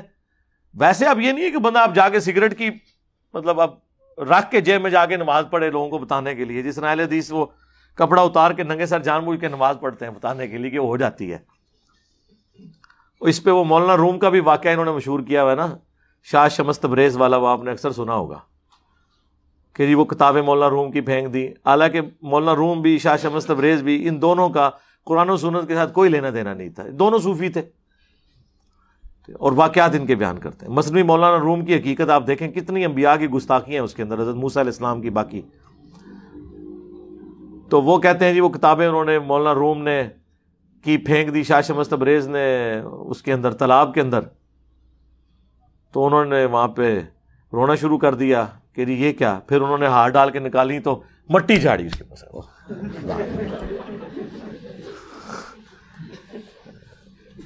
شاہ شمس تبریز یا انہیں بزرگوں نے کہ جدو تاتاریوں نے بغداد کی وہ سلطنت عباسیہ الٹی تھی اور اس کی لائبریریاں دجلہ کے اندر پھینک دی تھی کتابیں اور سارا دجلہ جو ہے وہ سیاہ ہو گیا تھا اور پھر مسلمانوں کے خون سے وہ سرخ ہو گیا تھا، تو اس وقت یہ کدھر بزرگ غائب تھے؟ یہ بزرگ تو تاتاریوں کے ہاتھوں وڈے گئے ہیں، جناب۔ جی سب سے بڑا ان کا جو بابا ہے نا، شیخ فرید الدین اتار چھ سو ستائیس ہجری میں فوت ہوئے ہیں، جنہوں نے تذکرت الولیا کتاب لکھ کے پوری دنیا کے اندر بابوں کے واقعات مشہور کیے ہیں۔ عربی میں ایک کتاب ہے۔ یہ ٹیکسٹ بک ہے۔ فضائل مال فضان سنت، آپ کو جتنی یہ کہانیاں سننے میں ملتی ہیں نا بزرگوں کے بارے میں، رابعہ بصریہ بازید بستامی، جنید بغدادی یہ ساری کہانیاں جمع کی تھی انہوں نے باپے نے، آٹھ سو سال پہلے۔ اس کے تعارف میں آپ پڑھے تسکت الاولیاء کے اندر، تو اس کو تاتاریوں نے قتل کیا۔ خود یہ مارے گئے ہیں تاتاریوں کے ہاتھوں۔ ویسے تاتاریوں نے سارے بزرگ فیل کر دیتے سن۔ جتو جانے سن، سب ملیا میٹ کر جاندے سن۔ سارے نگاہ مارنے والے گئے۔ سب کچھ ختم ہو گیا۔ ٹھیک ہے۔ وہ اللہ نے ایسی چیز انہیں مسلط کی تھی۔ تو وہ کہتے ہیں جی وہ انہوں نے کہا، تیرے اندر سے ابھی تکبر نہیں نکلا۔ حالانکہ سب زیادہ تکبر صوفیہ میں پایا جاتا ہے۔ ٹھیک ہے۔ اپنی عزتیں کروا رہے ہوتے ہیں، اپنے استقبال میں لوگ ان کے کھڑے ہو رہے ہوتے ہیں۔ ڈانس کی طرح یہ انٹر ہوتے ہیں مسجدوں کے اندر۔ ایسے ایسے ہاتھ آگے کر کر کے چموا رہے ہوتے ہیں۔ یہ آرزی ہے۔ تو مولانا روم نے کہا جی میں نے علم سیکھنا ہے آپ سے، شاہ شمس تبریز کو۔ انہوں نے کہا اس کے لیے اس دفعہ تو جمعہ پڑھانے جائے تو دو شراب کی بوتلیں رکھنی ہیں۔ ایمن اس تو یاد آیا ایک سجے بوجھے ایک کھبے بوجھے اور ٹکن بھی کھول دینے نے۔ ٹھیک ہے جی۔ انہوں نے جب نماز پڑھی ہے پڑھائی، سجدے میں گئے، گڑ گڑ گڑ شروع ہو گئی۔ پچھلے لوگوں نے ان کی پٹائی کی، ان کی صحیح، ان کی جب پھینٹی لگی، ان کی لوگوں نے اتنا بڑا تجھے عالم سمجھتے تھے، تو یہ کام کرتا ہے۔ پھر وہ جب بےزت ہوئے، پھر وہ ان کے پاس ہے ان کا ہاں اب تیری میں مری ہے تو اب میں تجھے دین سکھاؤں گا۔ یار، نبی الاسلام اس طرح دین سکھایا کرتے تھے؟ مجھے بتائیں آپ۔ بخاری مسلم میں تو آتا ہے، ایک صحابی بالکل نیو یا مسلمان ہوئے تھے یا بھی نہیں ہوئے تھے، وہ پینڈو تھے، عرابی تھے۔ مسجد نبی کے کونے میں انہوں نے پیشاب کرنا شروع کر دیا۔ ظاہر مسجد کچا فرش ہوتا تھا، کوئی قالین تو بچے نہیں ہوئے۔ پھر ہم اس وقت ہمارے بچے کو تو آج پتا ہے مسجد میں یہ کام نہیں کرنا، جو جب نئے نئے لوگ مسلمان تھے وہ تو اسے عام گراؤنڈ ہی سمجھ رہے تھے۔ صحابہ سے مارنے کے لیے دوڑے، آپ نے کہا رک جاؤ۔ پیشاب تسلی سے کیا، پاس بلایا، کہا کہ مسجد پاکیزہ جگہ یہاں پیشاب نہیں کرتے۔ پھر صحابہ سے کہا، ایک پانی کا ڈول یہاں پھینک دو۔ وہ اتنا امپریس ہوا، اس نے کہا جی آپ کے اخلاق تو بڑے اعلیٰ درجے کے ہیں، ٹھیک ہے۔ تو نبی الاسلام کا یہ یعنی اس معاملے میں اس طرح کا ایٹیچیوڈ تھا، اخلاقیات کے حوالے سے۔ ٹھیک ہے۔ اور ہم لوگ یہ کون سے اخلاقیات، لوگوں کو واقعات سنا سنا کے، سنا سنا کے ان کی مت ماری ہوئی ہے تو پھر لوگ ہمیں کہتے ہیں، جناب کے جی اچھا جی اس کا مطلب پھر آپ فلاں واقعے کو بھی نہیں مانتے، آپ فلاں واقعے کو بھی نہیں مانتے۔ باقی جو کچھ آپ نے بزرگوں کے بارے میں کلیم کیا ہے، وہ تو ہم نے کتاب و سنت کے دلائل کی روشنی میں ثابت کر دیا کہ آپ نے جو کچھ بزرگوں کے بارے میں کلیم کیا تھا، وہ سارے جعلی واقعات تھے۔ وہ تو ہم نے ثابت کر دیے آپ بزرگوں کے بارے میں کہہ رہے ہیں، ایک رات میں آٹھ قرآن پڑھ لیتے تھے۔ ہم نے بخاری مسلم سے ثابت کیا ہے کہ صحابہ کرام علی مردوان سے جب نبی الاسلام نے کہا، تم میں سے کسی کی استطاعت ہے کہ ایک تہائی قرآن ایک رات میں پڑھ لیں ان کا کس کی استطاعت ہوگی؟ حضور نے فرمایا، سورہ اخلاص پڑھ لو، ایک تہائی قرآن کے برابر صحابہ تو کہتے ہیں، ہم تو نہیں دس پارے پڑھ سکتے، آج کی ڈیٹ میں اس بارے تو زمانے میں نہیں تھے۔ آپ کے بزرگ تو ایک رات میں ایک ٹانگ کے اوپر ایک قرآن، دوسرے ٹانگ پہ دوسرا قرآن پڑھتے تھے۔ ہم کہتے ہیں، جب صحابہ کرام نہیں پڑھ سکتے، تو باپے تو شاہی کوئی نہیں۔ آپ کہتے ہیں جی، بزرگ ایک نماز پڑھتے تھے، مدینہ شریف، دوسری پڑھتے مکہ شریف، تیسری پڑھتے تھے بیت المقدس، کار کوئی نماز نہیں پڑھی کسی کے سامنے۔ ہم کہتے ہیں کہ صحیح مسلم میں حدیث ہے، بنو سلمہ مسجد نبی کے قریب شفٹ ہونے کا ارادہ کرتے تھے، نبی الاسلام چوراہے کے پاس کھڑے ہوئے، آپ نے فرمایا، تم لوگ کس لیے کھڑے ان کا یارس اللہ، اتنی دور سے آتے ہیں مسجد میں، تو ہم نے سوچا ہم گاؤں سے، آپ کے پاس مسجد نبی میں شفٹ ہو جائیں، اتنی دور سے میں آنا پڑتا ہے۔ تو آپ نے فرمایا کہ جتنے قدم تم چل کے آتے ہو، تمہارے لیے اتنا ہی ثواب لکھا جاتا ہے۔ تو انہوں نے پھر مدینہ شریف شہر میں شفٹ ہونے کا ارادہ ترک کر کے واپس چلے گئے۔ تو حضور کو تو مشورہ دینا چاہیے تھا کہ بعد میں غوث کتب ابدال اڑ کے آ جایا کریں گے۔ دوسرے بولکا تو تھی گراں تو اڑ کے نہیں تھے آ سکتے۔ نہ! پرانیاں گلاں، پرانے بابے، پرانے فرقے۔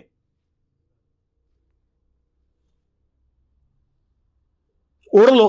پھر آپ کو یہ بھی کہانی کرائیں گے کہ جی وہ دیکھیں ایک صحابی کے گھوڑے کے قدموں سے جو خاک اڑتی ہے، وہ اس کے گھوڑے میں نتنوں پہ بیٹھے، کوئی گوشت کتب ابدال، کوئی بزرگ وہاں نہیں پہنچ سکتا۔ تو یہ تو صحابہ خود نہیں اڑ سک رہے، آپ تو بزرگوں کے اڑنے کے بارے میں کلیم کرتے ہیں۔ بنائی ہوئی کتنی کتنی کہانیاں بنائی ہوئی ہیں۔ باقی یہ جو آج کل ایک حدیث کے حوالے سے بھی بڑے لوگوں نے سوال پوچھا، میں چاہے اس میں ضمن عرض کر دیتا ہوں۔ منصبہ نبی فقتلوہ یا فقتلوہ کہتے ہیں وہ، ہا پہ وقف ہوگا۔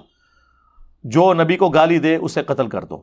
سرکار دو عالم صلی اللہ علیہ وسلم نے شان فرمایا کہ تک جو بندہ بھی نبی کے بارے میں بات کرے، کسی بھی نبی کے بارے میں بات کرے، اس کو کاٹ کے رکھے یہ سرکار نے فرمایا نعرہ سنا ہوا گستاخ نبی کی ایک سزا سر تن سجدہ سر تن سجدہ لہجہ اپنے اندر رکھو کہ جڑا بندہ بھی سرکار دے بارے گل کرے گا سرکار دو عالم صلی اللہ علیہ وسلم دے بارے گل کرے گا تو ان ایک ہی حال ہے؟ کی حال ہے؟ من سبا نبی یا ہر بچہ اسلام یاد کرے حدیث مبارک ہے۔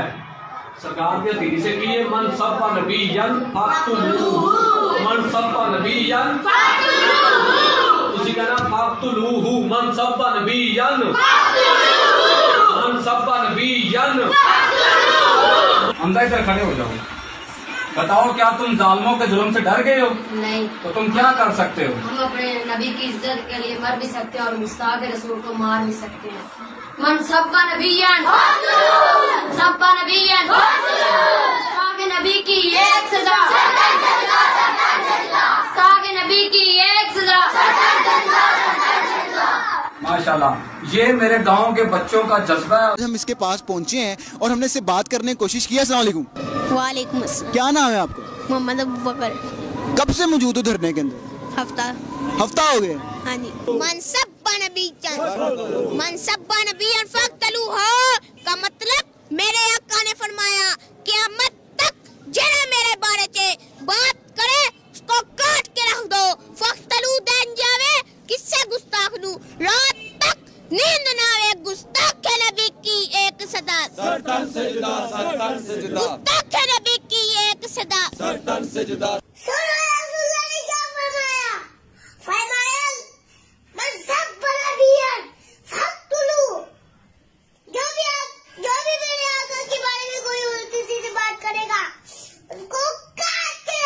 من سب نبیا من سب نبیا من سب نبیا جو یہ حدیثیں نعرے کے طور پر سلوگن کے طور پر بیان کر رہے ہیں ان کے اپنے محققین کہتے ہیں یہ روایت ہے تو ضعیف لیکن اسے تلقی بالقبول حاصل ہے۔ یعنی نسل در نسل لوگ اس کو صحیح مان رہے ہیں۔ روایت ضعیف ہے۔ اور یہ کسی ہماری مین کتاب، بخاری، مسلم مدو ترمزی نسائی، ابن ماجہ میں نہیں ہے۔ الموجم الکبیر تبرانی، امام تبرانی المتوفا 360 ہجری، جو امام بئی حقی کے استاد ہیں۔ ان کی موجم الصغیر اور الاوسط کے اندر موجود ہے۔ اور وہ بھی ایگزیکٹ یہ الفاظ نہیں ہے۔ وہاں ہے، من سبا نبیم من الانبیاء، جو کوئی نبیوں میں سے کسی نبی کو گالی دے فقتلوہ اسے قتل کر دو۔ اگر وقف نہیں کریں گے تو فقتلوہ کہہ دیں۔ لیکن روایت اس کی اسناد منقطع ہیں۔ متروک راوی، جھوٹے راوی ہیں اور یہ مانتے ہیں خود۔ لیکن کہتے ہیں نہیں، تلقی بالقبول حاصل ہے۔ اس کو باقی چیزیں سپورٹیو ہیں۔ ہاں ٹھیک ہے، جو چیزیں سپورٹیو ہیں، ان کو ہم مانتے ہیں، لیکن ان کو ہم ویسے نہیں مانتے جس طرح آپ مان رہے ہیں۔ کہ آپ نے خود ہی جج بننا ہے اور آپ نے اپنے معاملات کو ایگزیکیوٹ کر دینا ہے اور جوڈیشری میں جائے بغیر ہی نہ شواہد کٹھے کیے گئے۔ اور میرے بھائی، یہاں تو سارے اہل حدیثوں کو اور دیوبندیوں کو بریلوی گستاخ رسول مانتے ہیں۔ نہیں مانتے؟ سارے اہل حدیث جو ہے وہ بریلویوں کو مشرق مانتے ہیں۔ کیا نہیں مانتے؟ ایک دوسرے کے خلاف انہوں نے فتوے لکھے ہوئے ہیں۔ حسام الرمین میں دیوبندیوں کو واجب القتل اور مرتد اور ان کے علماء کے کفر میں شک کرنے والے کو بھی کافر قرار دیا نہیں، اعلیٰ حضرت نے 1905 میں اور اس کے جواب میں 1906 میں المحنت علی المفند میں خلیل احمد سہارنپوری نے کتنے علماء دیوبند کے سائن ہیں اس کے اوپر اشرف تھانوی صاحب کے بھی اور بعد کے بھی، یہ تک عثمانی صاحب کے والد صاحب کے بھی اس پہ سائن ہے احمد بریلوی اور ان کی پوری جماعت کو شیطانی لشکر نہیں ڈکلیئر کیا۔ اور ساتھ مثال دی، جس طرح انبیاء پہ حملہ آور ہوتے تھے یعنی کافر کہا اور کہا علماء دیوبند رضی اللہ عنہم پر ہوئے چودہویں صدی کے مولویوں کو رضی اللہ عنہم۔ المفند ایک بابا سے ہوا۔ احمد بریلوی کو کہا المحنت المفند۔ ہند کی تلوار ایک پاگل بابے کے اوپر۔ انہوں نے لکھی تھی اسام الرمین ہرمین کی تلوار۔ تو کافر نہیں کہا ہوا۔ وہ تو سارے ایک دوسرے کو کہتے ہیں۔ اعلی حضرت نے تو احکام شریعت میں لکھا ہے کہ وہابی، دیوبندی، اہل حدیث، اور وابی دیوبندی اہل حدیث کو کمبائنڈ کہتے ہیں۔ اور آفدی اور قادیانی کافروں کو بیچ میں شامل کیا۔ یہ ایک لاکھ دفعہ بھی اللہ کا نام لیں تو زبیحہ مردار رہے گا۔ اور یہ سب کے سب مرتد ہیں یعنی واجب القتل۔ یہ پتہ نہیں مرتد کیوں کہا کیا پہلے بریلوی تھے تو پھر چینج ہوئے نا تسی کو کافر ہی کہو نا، مرتد اتنی وڈی ڈگری تاکہ وڈ دو انہوں البتہ یہود و نصارہ کا زبیہ حلال ہے۔ ہاں یہ بات ٹھیک ہے کہ یہود و نصارہ اگر اللہ کا نام لیں تو ان کا زبیہ حلال ہے۔ تو ان کو یہود و نصارہ سے بدتر کہہ دیا، قادیانیوں کی صف میں لا کے کھڑا کر دیا۔ اور ملفوظات اعلیٰ حضرت کی پہلی جلد جو انہوں نے خود پڑھی ہے، ان کے بیٹے نے جمع کی ہے، مصطفیٰ رضا خان نوری نے، جس کی نعت ہے، تو شم رسالت ہے، عالم تیرا پروانہ۔ اس میں انہوں نے لکھا ہے کہ وہابیوں کی نہ نماز نماز ہے، نہ جماعت جماعت ہے۔ پوچھا گیا نا کہ پیچھے نماز پڑھ سکتے ہیں۔ وہ کہتے ہیں، نماز کیا پڑھو گے، ان کی تو اپنی نہیں ہوتی۔ پوچھا گیا، مسجد تو کہا کفار کی مساجد مسلے گھر کے ہیں۔ کافر کا، لفظ کافر کا موجود ہے۔ اذان، انہوں نے کہا اذان بھی ان کی باطل ہے جیسا نماز و جماعت باطل ہے۔ البتہ اللہ کے نام پر اور نبی علیہ السلام کے نام پر عز و جل اور صلی اللہ علیہ وآلہ وسلم، آپ کہہ لیں تو ٹھیک ہے۔ تو ایک دوسرے کو کافر نہیں قرار دے کے گئے ہوئے۔ تو سارے ایک دوسرے کو گستاخ رسول بھی سمجھتے ہیں۔ تو پھر تو یہ قتل و غارت کا ایک بازار گرم ہو جائے گا۔ رہ گی وہ روایتیں جس طرح بدعود میں حدیث ہے، حضرت ابو بکر صدیق رضی اللہ تعالیٰ کے بارے میں۔ ایک شخص نے ان کے ساتھ مس بہیو کیا۔ تو دوسرے نے کہا، حضرت اجازت دے، میں اس کا گلا کاٹ دوں۔ انہوں نے فرمایا، نہیں۔ اور بعد میں کہا، اگر میں تمہیں کہہ دیتا تو تم یہ کر دیتے۔ ان کہا ہاں میں کر دیتا۔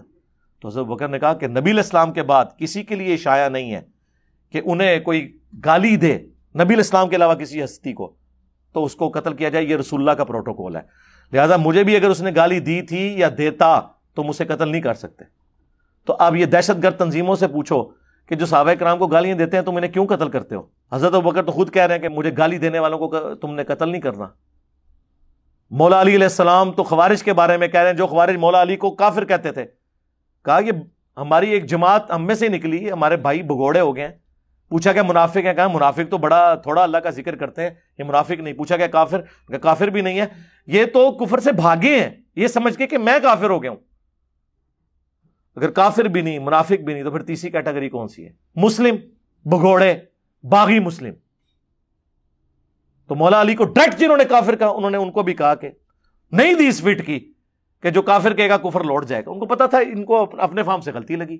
بہاری مسلم میں حدیث ہے، ایک بدری صحابی نے جب حضور علیہ السلام کی مخبری کر دی، حضرت عمر نے اسے کہہ دیا، منافق۔ اجازت دیں اس منافق کا گلا کاٹوں۔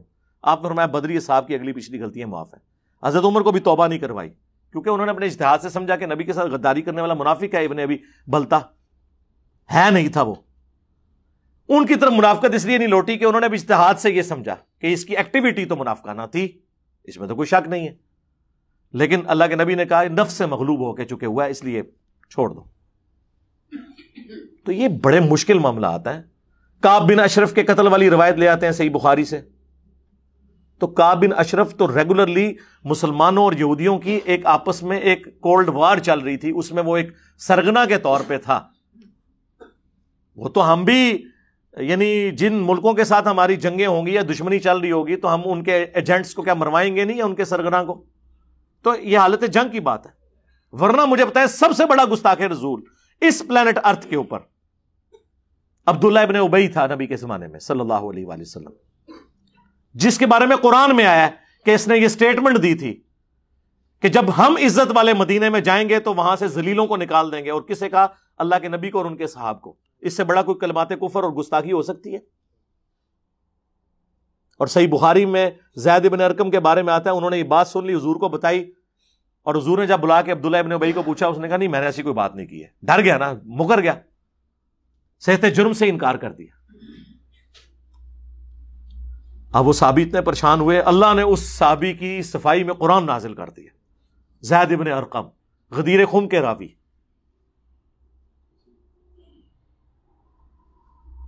اور بخاری میں الفاظ ہیں، انس ابن مالک پریشان تھے نا جب واقعہ ہررا ہوا، یزید کی فوجوں نے اہل مدینہ کو لوٹا۔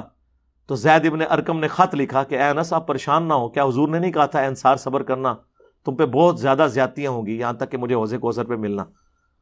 تو انس ابن مالک نے ان کا خط کھول کے جب اپنے ساتھیوں کو بتایا اور کہا یہ وہی زید ابن ارکم ہے جس کے لیے قرآن نازل ہوا ہوا ہے، کہ جب عزت والے مدینے میں جائیں گے تو زلیلوں کو نکال دیں گے۔ اتنے بڑے کلمات کفر۔ بخاری مسلم کے الفاظ ہیں، حضرت عمر نے کہا، یا رسول اللہ، اجازت ہے میں منافق کا گلا کاٹ دوں۔ آپ فرمایا، چھوڑ دو، لوگ کہیں گے اپنے ساتھیوں کو قتل کرواتا ہے، اپنے صاحب کو قتل کرواتا ہے۔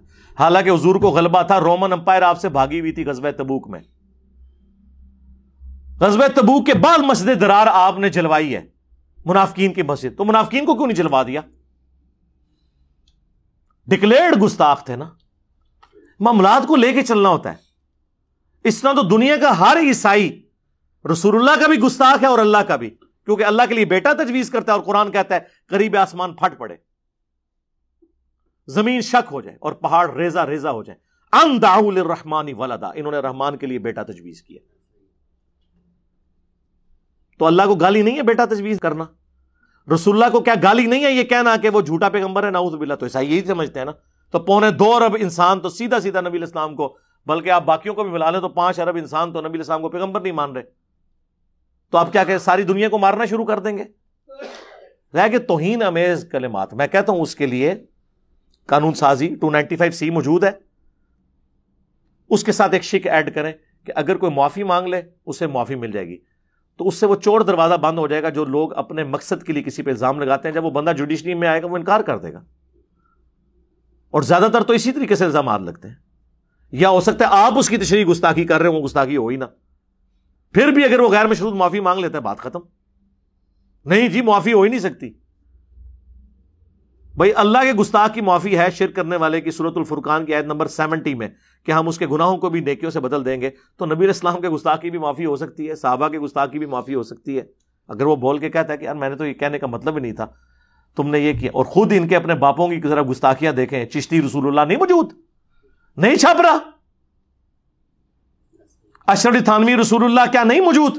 یہ تو ڈیفینڈ کرتے ہیں اس کو۔ یہ کس منہ سے نعرے لگاتے ہیں پھر؟ ایک دوسرے کے خلاف۔ تو میدان جنگ کے جو واقعات ہیں ان کو پیش کر کے پوری ڈاکٹرن نہیں ہے۔ اسی لیے آپ دیکھیں فکائے اسلام میں گستاخ رسول کی سزا کے اوپر کانسینسس ہے ہی نہیں ہے۔ جی دو امام یہ کہتے ہیں، دو یہ کہتے ہیں۔ وہ امام اس وقت کہنا شروع کرتے ہیں جب کتاب و سنت کی نظم موجود نہیں ہوتی۔ یہ سزا اجتہادن ہے۔ اور یہ جرت کر کے نہ فقہ انفی کی سزا بتائیں کیا ہے۔ فقہ انفی کی سزا کو تو انفی مانتے ہی نہیں ہے ویسے ہی انفی ہے بریلوی دیوبندی۔ گستاخ رسول کی سزا کے بارے میں یہ بھاگ جاتے ہیں فقہ انفی سے۔ بتائیں کیا سزا ہے؟ نہیں بتا سکتے۔ کیونکہ وہ تو ان کے بالکل اپوزٹ ہے۔ وہ تو تقی عثمانی صاحب کی بھی آڈیو لیک ہو گئی تھی۔ انہوں نے خود مانا تھا۔ ان کے کسی شگرد نے وہ ریکارڈنگ کر کے نا آڈیو چڑھا دی نیٹ کے اوپر۔ حنفی مسلک میں گستاخی کی سزا قتل نہیں ہے، بلکہ کوئی بھی حاکم اپنے جوابدید کے مطابق جو سزا تجویز کرے وہ کر سکتا ہے۔ سمجھے نا۔ اللہ یہ کہ مسلمان ہو تو مسلمان اس سے مرتد ہو جائے گا، مرتد کی سزا قتل ہوتی ہے۔ اور غیر مسلم اگر کرے گا تو غیر مسلم جو ہے، اس کی سزا قتل نہیں ہے، کوئی اور سزا اس کو دی جائے گی۔ حنفیہ کا مطلب یہ لیکن جمہور کا قول یہ ہے کہ ہر صورت میں چاہے گستاخی کرنے والا مسلمان ہو یا غیر مسلم ہو، ہر صورت میں اس کی سزا قتل ہے۔ اور پاکستان میں جو قانون بنایا گیا، قانون توحید رسالت، وہ جمہور کے قول پر بنایا گیا۔ کہ اگر کوئی گستاخی کرے تو اس کی سزا قتل ہے۔ انہوں نے مانا نہیں ہے سزا۔ توبہ پیش کریں، قید کریں۔ ٹھیک ہے، یہ اچھی بات ہے۔ چلے کوئی سزا، فساد فی الارض کے تحت کرنا چاہتا ہے، وہ ایز اے لارج ہزارڈ ہے جو سورہ المائدہ میں 33 نمبر آیت میں، آیت محاربہ میں آئی ہے۔ کہ مخالف سمت کے ہاتھ پاؤں کاٹے جائیں۔ وہ ایز اے لاسٹ ہزارڈ ہے فساد فی الارض کے کانٹیکس میں۔ اسی سے ڈیٹیکٹ کیا گیا، لیکن وہ بڑی شرائط کے بعد وہ سزا اسٹیبلش ہے۔ یہ تو نہیں کہ ہر بندہ دوسرے کو کر دے گا۔ اگلے دن مجھے کسی نے ای میل پہ ایک یہ ٹوکا نہیں ہوتا جو وہ، جس سے کاٹا جاتا ہے گوشت۔ اس کی تصویر ایک بیس بائیس سال کا نوجوان داڑھی والا، اس نے ٹوکا اٹھایا اس پہ لبائی کا یا رسول اللہ لکھا ہوا ہے۔ اب ومار صلاح کا اللہ رحمت للعالمین کہاں پر لکھو گے؟ ٹوکوں کے اوپر لبائی کا یا رسول اللہ لکھا ہوا اب اندازہ کریں۔ اور یہ ٹوکے بھی اگر کافروں پہ چلنے ہوتے، وہ بھی میدان جنگ میں، عام حالت میں نہیں۔ تو ہمیں تسلی ہوتی، یہ ٹوکے تو ہمارے لیے ہیں۔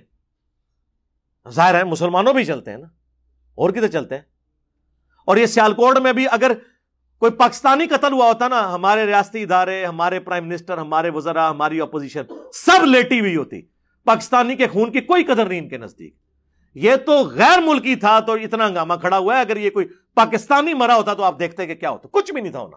نہیں مرے کتنے پاکستانی سے پہلے؟ اسی سیالکوٹ میں دو بھائیوں کو بے دردی سے قتل نہیں کیا گیا۔ اس سے پہلے بھی کئی واقعات ہوئے ہیں۔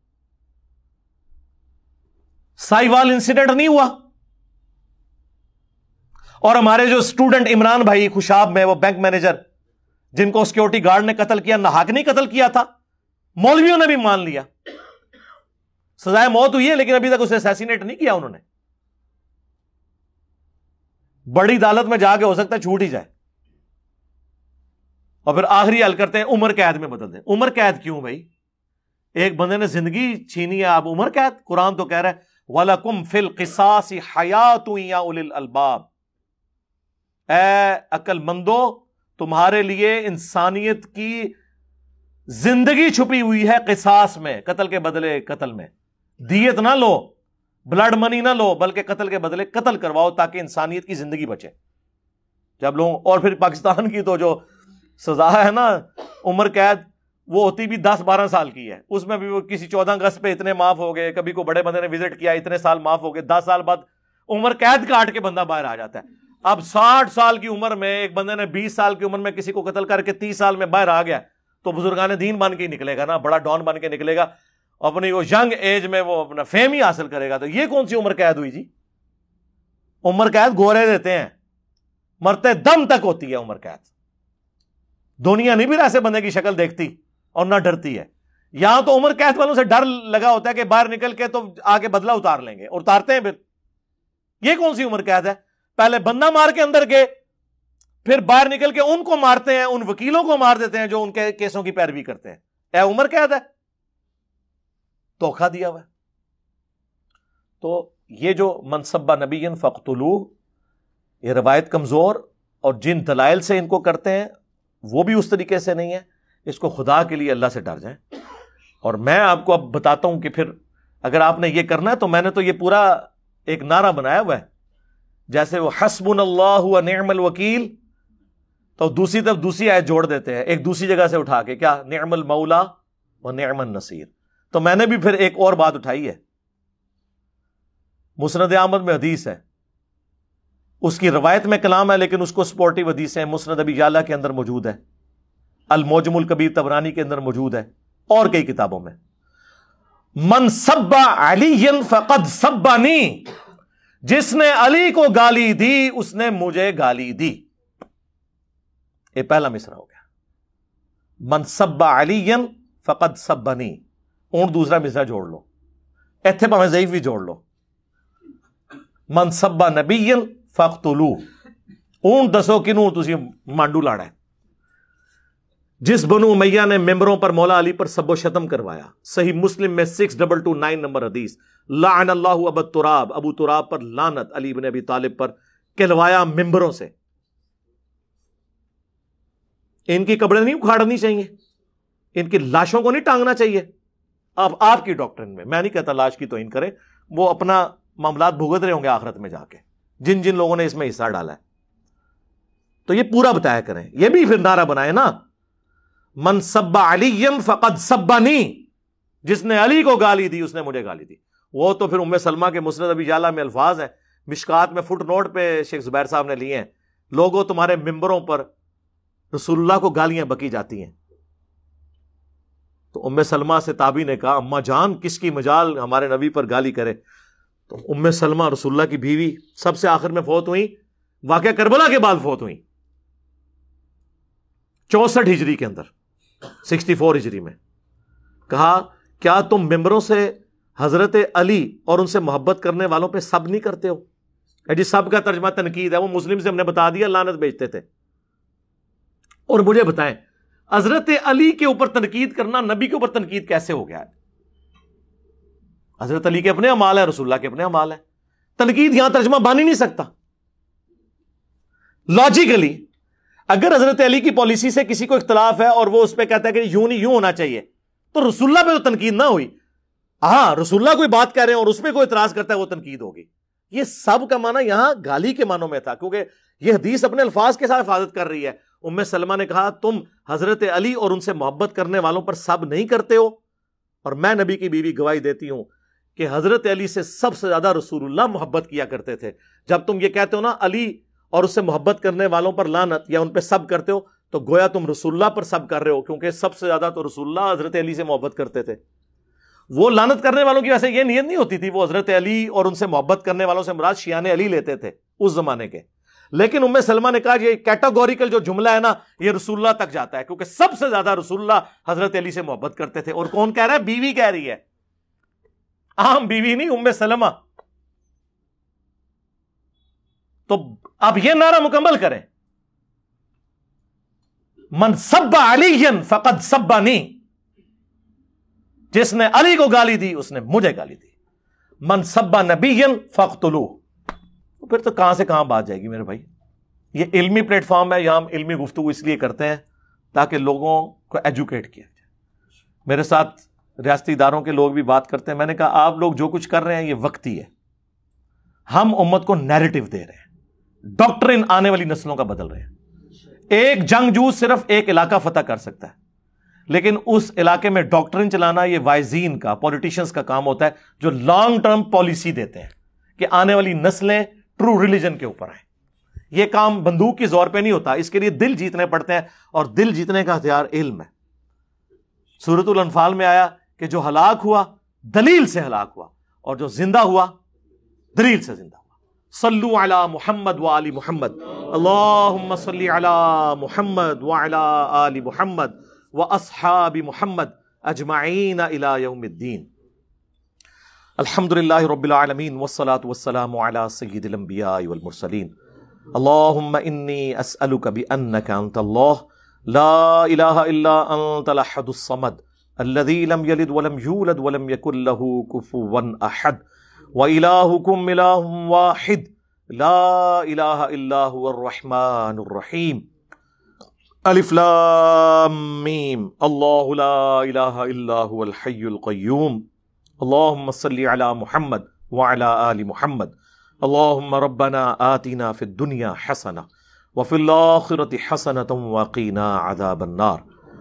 اے اللہ، جن جن بھلائیوں کا سوال تیرے محبوب صلی اللہ علیہ وآلہ وسلم نے تجھ سے کیا، ہمارے حق میں، ہمارے ماں باپ کے حق میں، ہمارے بیوی بچوں کے حق میں، حاضرین کے حق میں، ویڈیو دیکھنے والوں کے حق میں، پوری دنیا کے مسلمانوں کے حق میں قبول و منظور فرما۔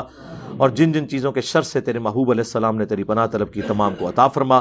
اللہ مغفر حینا و میتینا و شاہدینہ و غائبینہ و صغیرینہ و کبیرینہ و ذکرینہ و انسانہ اللهم من نحييته منا فأحيه على الإسلام ومن توفيته منا فتوفه على الإيمان اے اللہ، ہمارے ملک پاکستان کی خیر فرما، پورے عالم اسلام کی خیر فرما، کشمیر کے مسلمانوں کی خیر فرما، چائنا میں، فلسطین میں، عراق میں، افغانستان میں، جہاں کہیں بھی مسلمان پس رہے ہیں اللہ، ظلم کی چکی میں غیب سے ان کی مدد فرما۔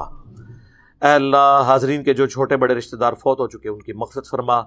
ہمیں اپنی موت سے پہلے قبر و آخرت کی تیاری کرنے کی توفیق عطا فرما۔ اے اللہ، ہمیں ایمان و عافیت کے ساتھ مدینہ شریف میں موت بقی غرکت میں مدفن اور جنت الفردوس میں اپنے محبوب صلی اللہ علیہ وآلہ وسلم کا پڑوس نصیب فرما۔ سبحان ربک رب العزت عما یصفون وسلام علی المرسلین والحمد للہ رب العالمین وصلی اللہ علی النبی الکریم وعلی آلہ وصحبہ